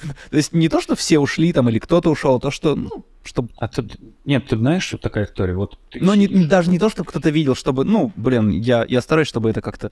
Ну да, да, давай, чтобы кто-то там заметил, что я работаю. Почему нет? А, а простая история. Ты сидишь, работаешь, тебе приходит шот того человека, потому что его срочно нужно дать. И вот его скрипт там, его все вот эти вот тараканы, вот это все приходит тебе. Да, тогда... И, тебе, и, те- и теперь это твоя головная боль. Это теперь твоя ответственность, это ты, теперь ты сдаешь, а не он. И А, это зависит от того, насколько а, у тебя завышенное чувство ответственности. Если, если у тебя оно такое, как у меня, то да, я буду матерясь а, до ночи сидеть или до утра и делать этот чужой скрипт, да. А, если оно у тебя там... Если у тебя получше выставлены личные границы, то ты там, не знаю, э, кому-то скажешь из... Ну, э, а, Ну, своей команде сообщишь, что, ребят, ну, типа, как будто бы, да, Ну только вот гляди, есть одно условие, мы все разные, у нас разные менталитеты, и мы все по-разному это можем воспринимать. И вот тебе, чтобы поддержать всю твою интернациональную команду в бодром духе, тебе лучше вот это звено, ну, наверное, исключить. Ну, потому что просто вот ты не можешь ответить за всех. Да, ты не обидчивый, но кто-то, кто будет сидеть до трех ночи с ее шотом потом, да, он, вот ему, не, наверное, может не понравиться. И чтобы вот это вот... думаю, было осадочек обиды. останется, да, да, да. у него, чтобы не было обиды, что вот ему дали этот шот, потому что вот кто ну вот, вот чтобы обиды это не было, чтобы он по-прежнему в хорошем духе, спокойным, споко- ну, типа не уходил в депрессию, не уходил в загоны свои, вот не думал об этом ночью, чтобы он вот в комфортной среде работал, тебе лучше, наверное, вот это звено исключить. Не потому что оно плохое, не потому что, а вот именно потому что оно неадаптивное. Вот это, наверное, ну, если бы так посмотреть сверху, наверное, вот про такое. Вот такое мы таким смыслом наделили одно слово адаптивный. Разогнали. Да. А, спокойный под давлением. А вы, а вы не давите. И, все будет спокойно. Да, я, я, я понимаю, что это имеется в виду. Но... Ну, ну да, это скорее всего опять же про овертаймы. Вот когда это Да. все Всё равно спешка, когда, когда проект сдается, Да. всегда какой-то, ну, наверное, в большинстве сл- случаев, в большинстве студий какой-то нервяк есть у, Но- как минимум. но- но Если не у, джун, не у джунов, не у медлов, но как минимум у, у сеньоров и у супервайзеров и у продюсеров всегда очково Да, такое. зна- знаешь, зна- знаешь, какая а, есть черта у джуниоров и медлов? Они не, не, они думают, что это нормально быть под а, прессингом и под а, и депрессовать. И они никогда это не показывают. О и чем приходится- говорит описание вакансии, что это, это даже требование, Они требуют, Тебе. чтобы говорить. Чтоб ты был споко- спокойным под давлением, А, да, чтобы, нет. ты- чтобы на тебя давили, а ты был спокойным. Знаешь, какая история? Э, Я, ребят, прошу, ребят, если вы выгораете, если вам что-то некомфортно, если вы прям пипец загоняетесь, нужно говорить об этом, потому что у меня был очень негативный опыт, когда мы делали какой-то проект ужасный. Я на нем выгорел просто в ноль практически такой, что, блин, я эту графику нафиг больше в ближайшие лет 15 видеть не могу. Меня уже от нее воротит. Я Вот хочу чем-то Да, и у меня было вот так. И меня спас мой супервайзер. А, Я ему просто в какой-то момент говорю, «Э, я не справ... Ну, я типа вообще, вот у- это не мое состояние. Я понимаю, что что-то не так. Ну, типа, меня начинает болеть что-то. Я понимаю, Мгм. выгорание. И он мне говорит, слушай, все без проблем. Вот у тебя один шок такой, очень, знаешь, номинальный. Ну, типа там можно не бей лежачего, спокойно делай, вот тебе две недели, я тебя вообще не трогаю, все. И потом, при первой возможности, ты просто идешь на другой проект. Ну, типа это. Все. Вот эту историю я очень хорошо помню, как он меня реально спас от глубокого выгорания, от депрессника. А, и это вот очень большое качество именно очень клевого супервайзера. Мгм. Ну, вот такого, который, который умеет понять команды. Это вот Мудро. главное, это вот это очень мудро. Он спас, он э, оставил человека в компании, оставил человека в нормальном, ну, условно, состоянии, не как он там, он не пьет антидепрессанты, и он всего-то пожертвовал какой-то там работой, условно, который может делать кто-то другой, свеженький, все такое. И да, вот это, кстати, отличное качество. И об этом нужно говорить, кстати, вот об этом нужно, не нужен. Вот эта проблема многих ребят, что они думают, что проблема в них, а не в том, что у нас реально бывает иногда очень такая депрессивная, ну, работа такая, которая прям требует много твоих психических эмоций, каких-то переживает внутри, потому что ты что-то не успеваешь, и ты думаешь, что это проблема в тебе, проблема комплексная часто, и вот о ней нужно говорить, что если тебе прям Мгм. плохо, ты не справляешься, лучше сказать. Проблема в том, что мы найдем кого-то поопытнее и дадим ему шот, это просто решение пяти минут. Ага. Вот. И никто потом не скажет, «А знаете, он там такой вот не сделал, вот он такой, это так никто никогда не говорит. Наоборот скажет, он такой молодец, он правильно прогнозировал риски, Мгм. мы там а, перераспределили работу, все хорошо, мы все дали вовремя. Мы не ждали, когда он там три недели проплачет, проревется, потом ничего не показывает, потому что он выгорел. Ну, типа, и вот это вот, это вот грамотный подход, кстати, когда ты просто говоришь, я не вправляюсь, это на мне, ну, это, это не мое, а, у меня сейчас там отвратительное состояние, все такое, не знаю, у меня кошка рожает или еще что-то. Вот. Об этом лучше сказать и все. Никто тебя за это не осудит вообще никогда.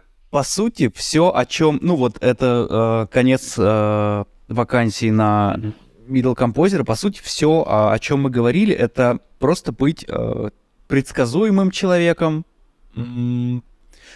Мы просто, я пытался сделать акцент, э, когда мы говорили про технические э, навыки, про технические требования, что нужно технически, э, ну, уметь, что нужно уметь, что не нужно уметь, но даже этот разговор сводился к тому, что да ты просто Типа, будь предсказуемым, будь, будь норм, будь там, ну, Понимаешь, вот гляди, вот ты э, существуешь внутри самого себя, да? Ну, ты знаешь себя внутри, и тебе кажется, что ты достаточно хорош. Ну, ты прям хорошо композишь. Кому-то другому может показаться, что ты еще достаточно юн и не очень хорошо композишь. Это очень субъективная вещь какая-то, да, понимаешь?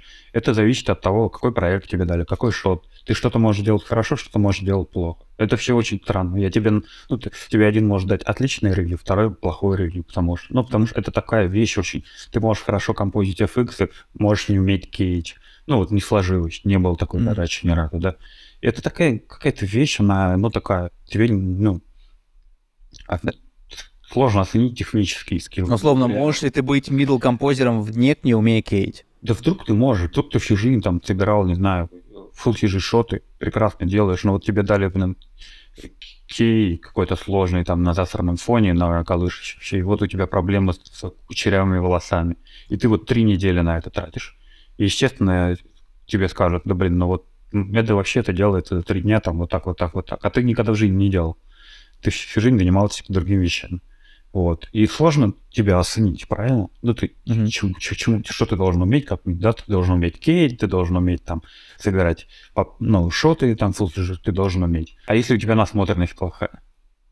Ну, ты типа все это умеешь, и тебе кажется, что ты делаешь хорошо, а ты делаешь, ну, так себе, как будто со стороны.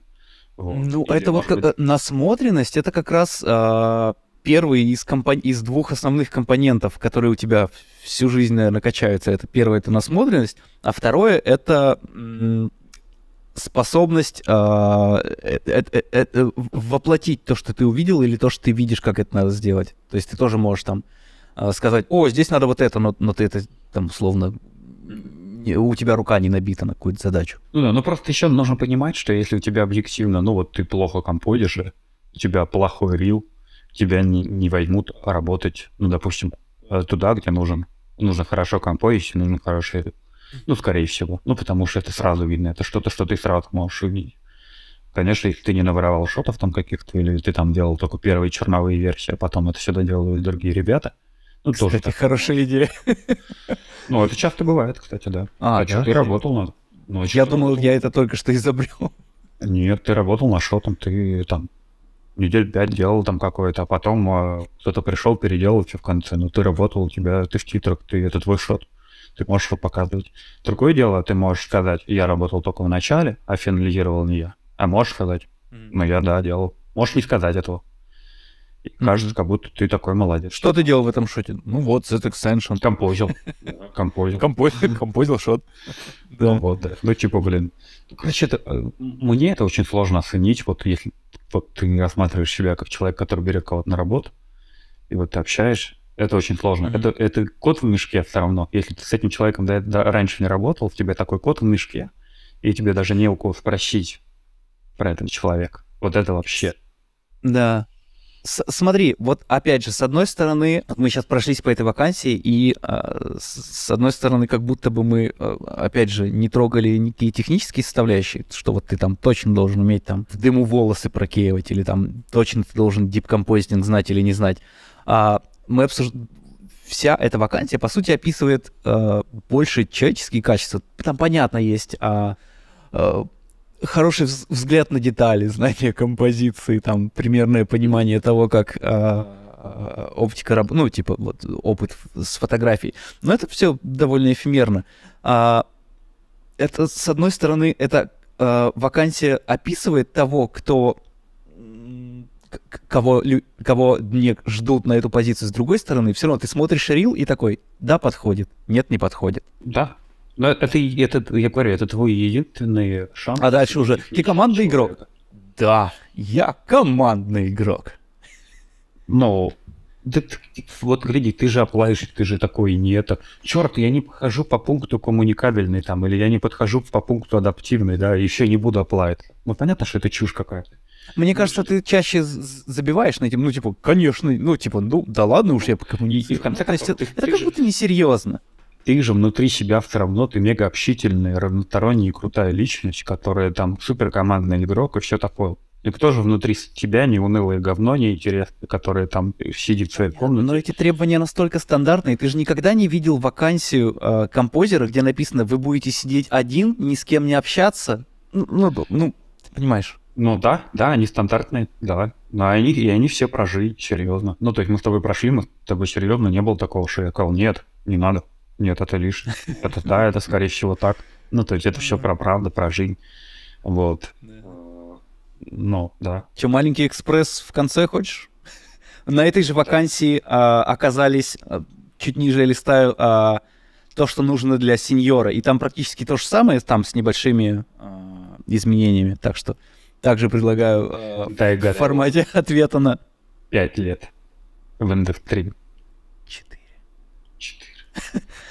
Ты сеньор, если ты 4 года в эффектной индустрии. Как, как композитор. От- Ну, мы обсудили, да. Вопрос, Да, точку да. входа. Это прям... А, Прям опытный вообще. пользователь нюк. Это было. А, знание и интерес к фотографии и свету. То же самое повторяется на сеньора. Шоурил, демонстрирующий широкий э, диапазон м, э, работы там с FX. с- то же самое, тот же самый пункт. Должен демонстрировать э, свою там насмотренность в цвете, композиции и условно провести э, шот до конца условно. Окей. То есть, по сути, между описанием вакансии сеньора и медла отличается только два года в индустрии, четыре года в индустрии. Ну, а- описание, да. Да. А на интервью, скорее всего... А на интервью это, это разное количество седины на голове. Ну да, кстати. Ну, Да. на самом деле, в интер- очень, очень... Наверное, это видно. Я никогда никого не интервьюировал пока что. Но мне кажется, вот если ты пройдешь там, ну, 20-30 собеседований, у тебя, наверное, уже начнет вырабатываться такое этот, э, паттерны поведения сеньора и медла. Как, как отличить? Я думаю, у тебя они есть. Ты же а, видел разных людей. То, что Ну, ты никого не собеседовал, это не значит, что ты... Да, не ну, это раз. Я, я, я вижу людей, с которыми я уже работаю, а тут ты видишь человека, с которым тебе предстоит работать, с которым ты, М.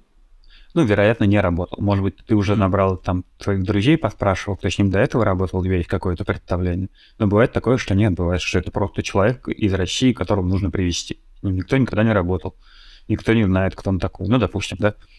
И вот тебе нужно интервью понять. И вот мне кажется, это прям опыт тоже клевый такой. Тут не затронут сильно а, скилл, тут затронута коммуникация, но а, учитывая то, что а, мы ребята, говорящие на русском языке, а ДНЕК это компания, а, у вас там на французском или на английском только?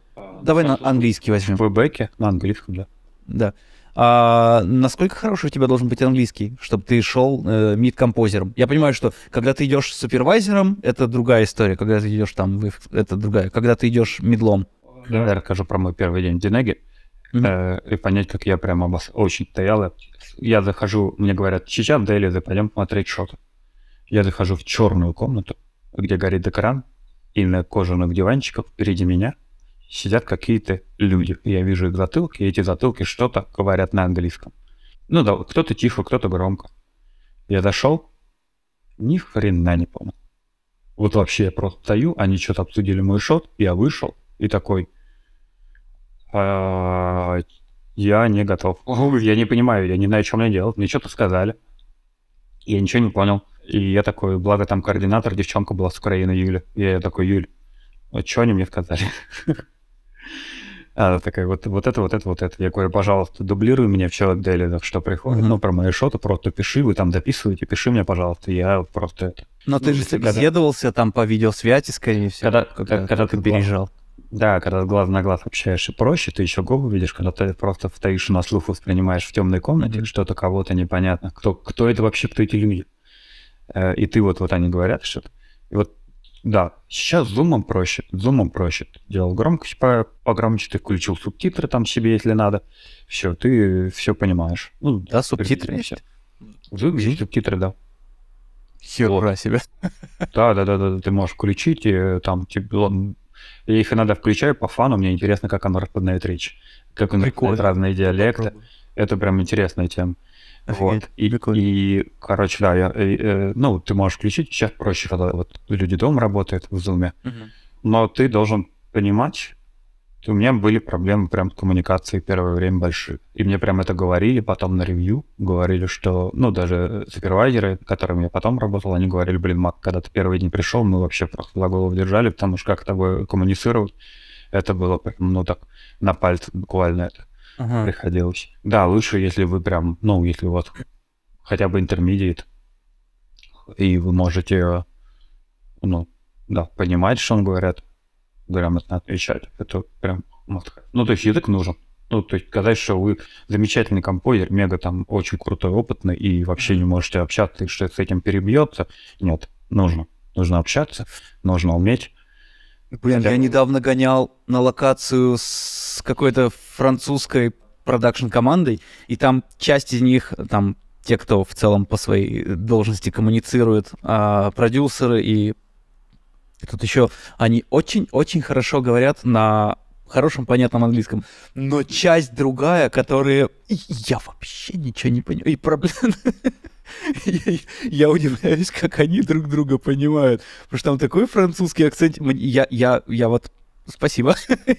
Было сложно. Кстати, да, знаешь, у меня было угарное... э, Сижу я, у меня одно из первых ревью, вот типа годовой ревью, и со мной сидит Хэт монреальский, и он говорит, «А, ну, ты типа не переживай, я тоже 15 лет назад приехал, там, я тоже, у меня был очень плохой английский, а я его слушаю, и я такой, у него прям очень сильный французский акцент, прям очень сильный французский акцент. Мгм. Я такой, я про себя думаю, чувак, да у тебя сейчас тоже как бы это, не прям вообще вау. Да. Вот. Э, Ну, ничего, его другие люди понимают, э, я понимал. Просто говоря. Адаптируешься. Все равно, когда ты часто слышишь одного и того же человека, даже несмотря на то, как он отдельно от, от другого английского, который ты знаешь, странно общается, ты потом со временем привыкаешь. Да, стресс, если тебе, если ты с ним работаешь один день, и тебе надо его понимать вот здесь сейчас сразу. И, кстати, знаешь чего? Э, Вообще не возбраняют переспрашивать. Это то, что я для себя потом открыл. Это вообще нормально. Ну, ты просто такой... Скажи опять, скажи громче, скажи еще раз, там, ну, что угодно. И это вообще нормально. Ну, то есть, прям, люди не понимают, спрашивают. Ну, хуже, когда ты не понял, покивал, и все И такой, не так. Ой. И вот, и вот это мне, кстати, рассказывали ребята, которые очень много работают с Индией как эм, супервайзеры, э, что у индусов есть, ну, я не, не могу так всех сказать, вот то, что я слышал, у них есть такая особенность, они всегда говорят «да». Они тебе всегда все скажут, в лучшем свете все опишут, все скажут «да», а по факту они ничего не, ничего не так сделают, и потом опять будут говорить «да».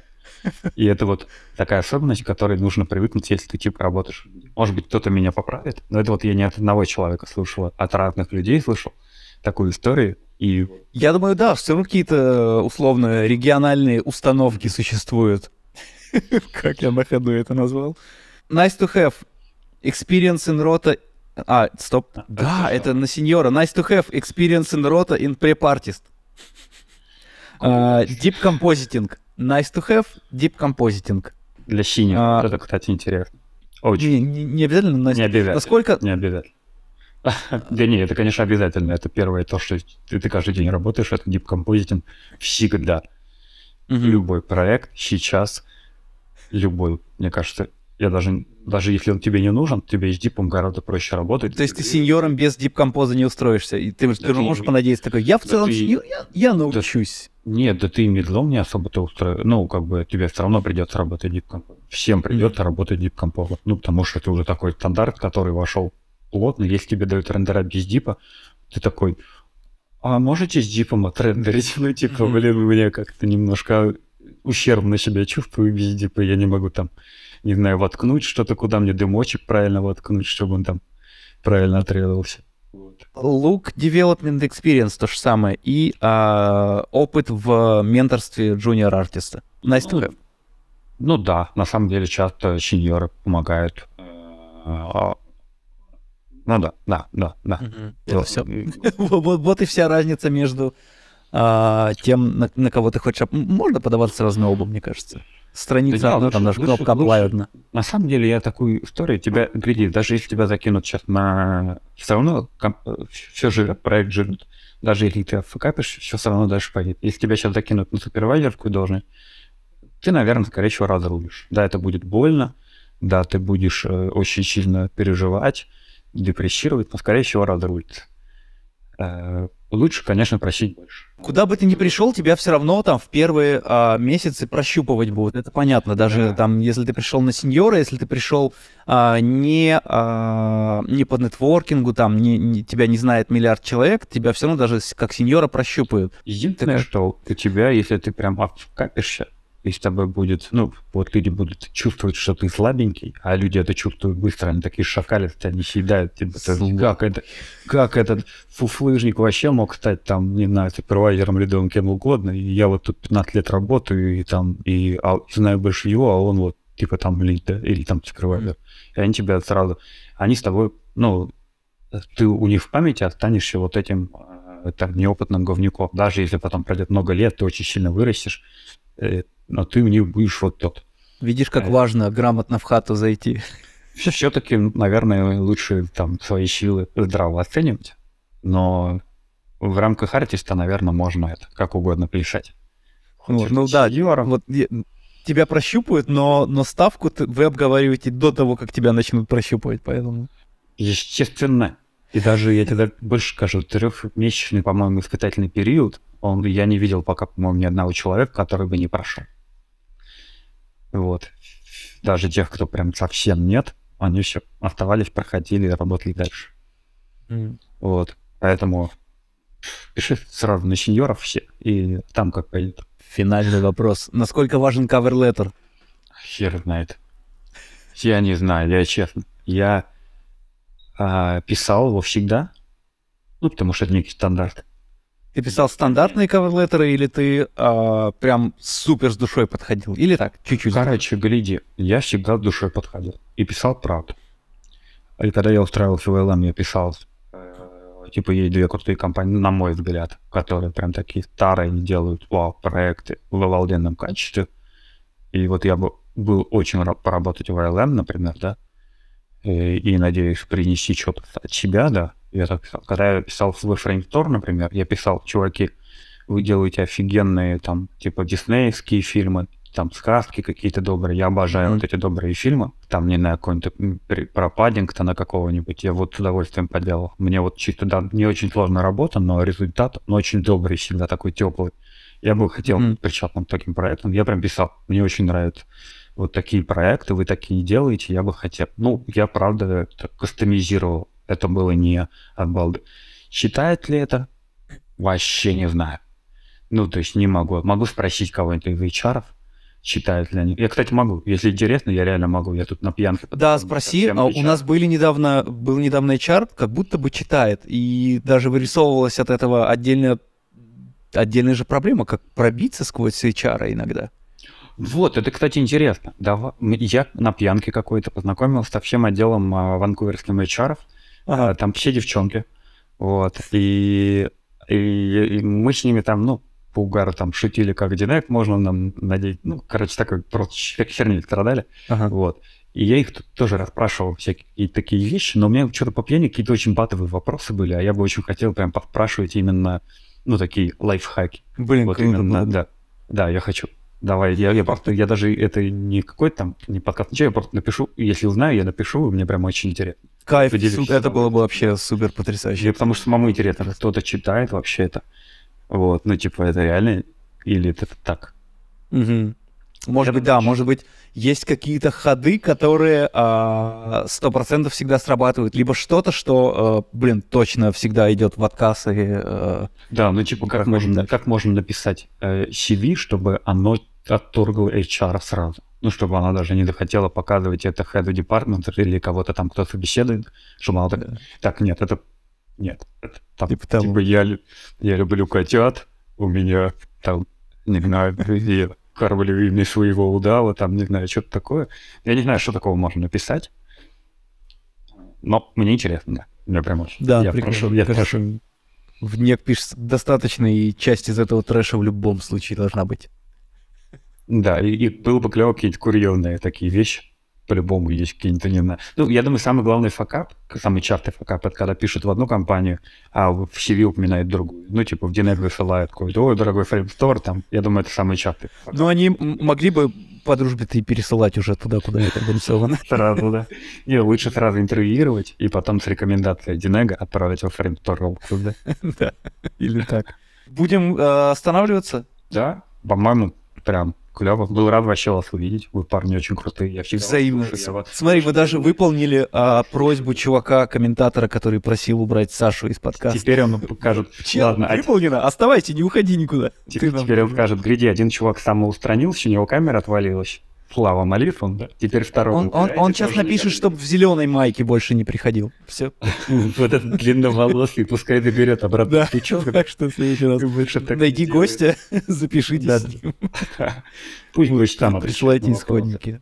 Да, пароль канала да. дадим. Спасибо тебе большое. Блин, так рад тебя видеть. Э, Сколько лет не виделись? Прям мы же в прошлый раз писались просто аудио, а так мы... А мы вживую последний раз в Питере в 15-м, наверное. Мне кажется, в 16-м. да. Но я думаю, мы сейчас не очень. ивенте на каком-нибудь. Вот у тебя и связь отвалилась. Я здесь один. Все, у, у всех, у всех а, сломалась связь, все отвалились, отвалился Сашка, отвалился Макс. А, подпишитесь на канал, я здесь один, только я и вы.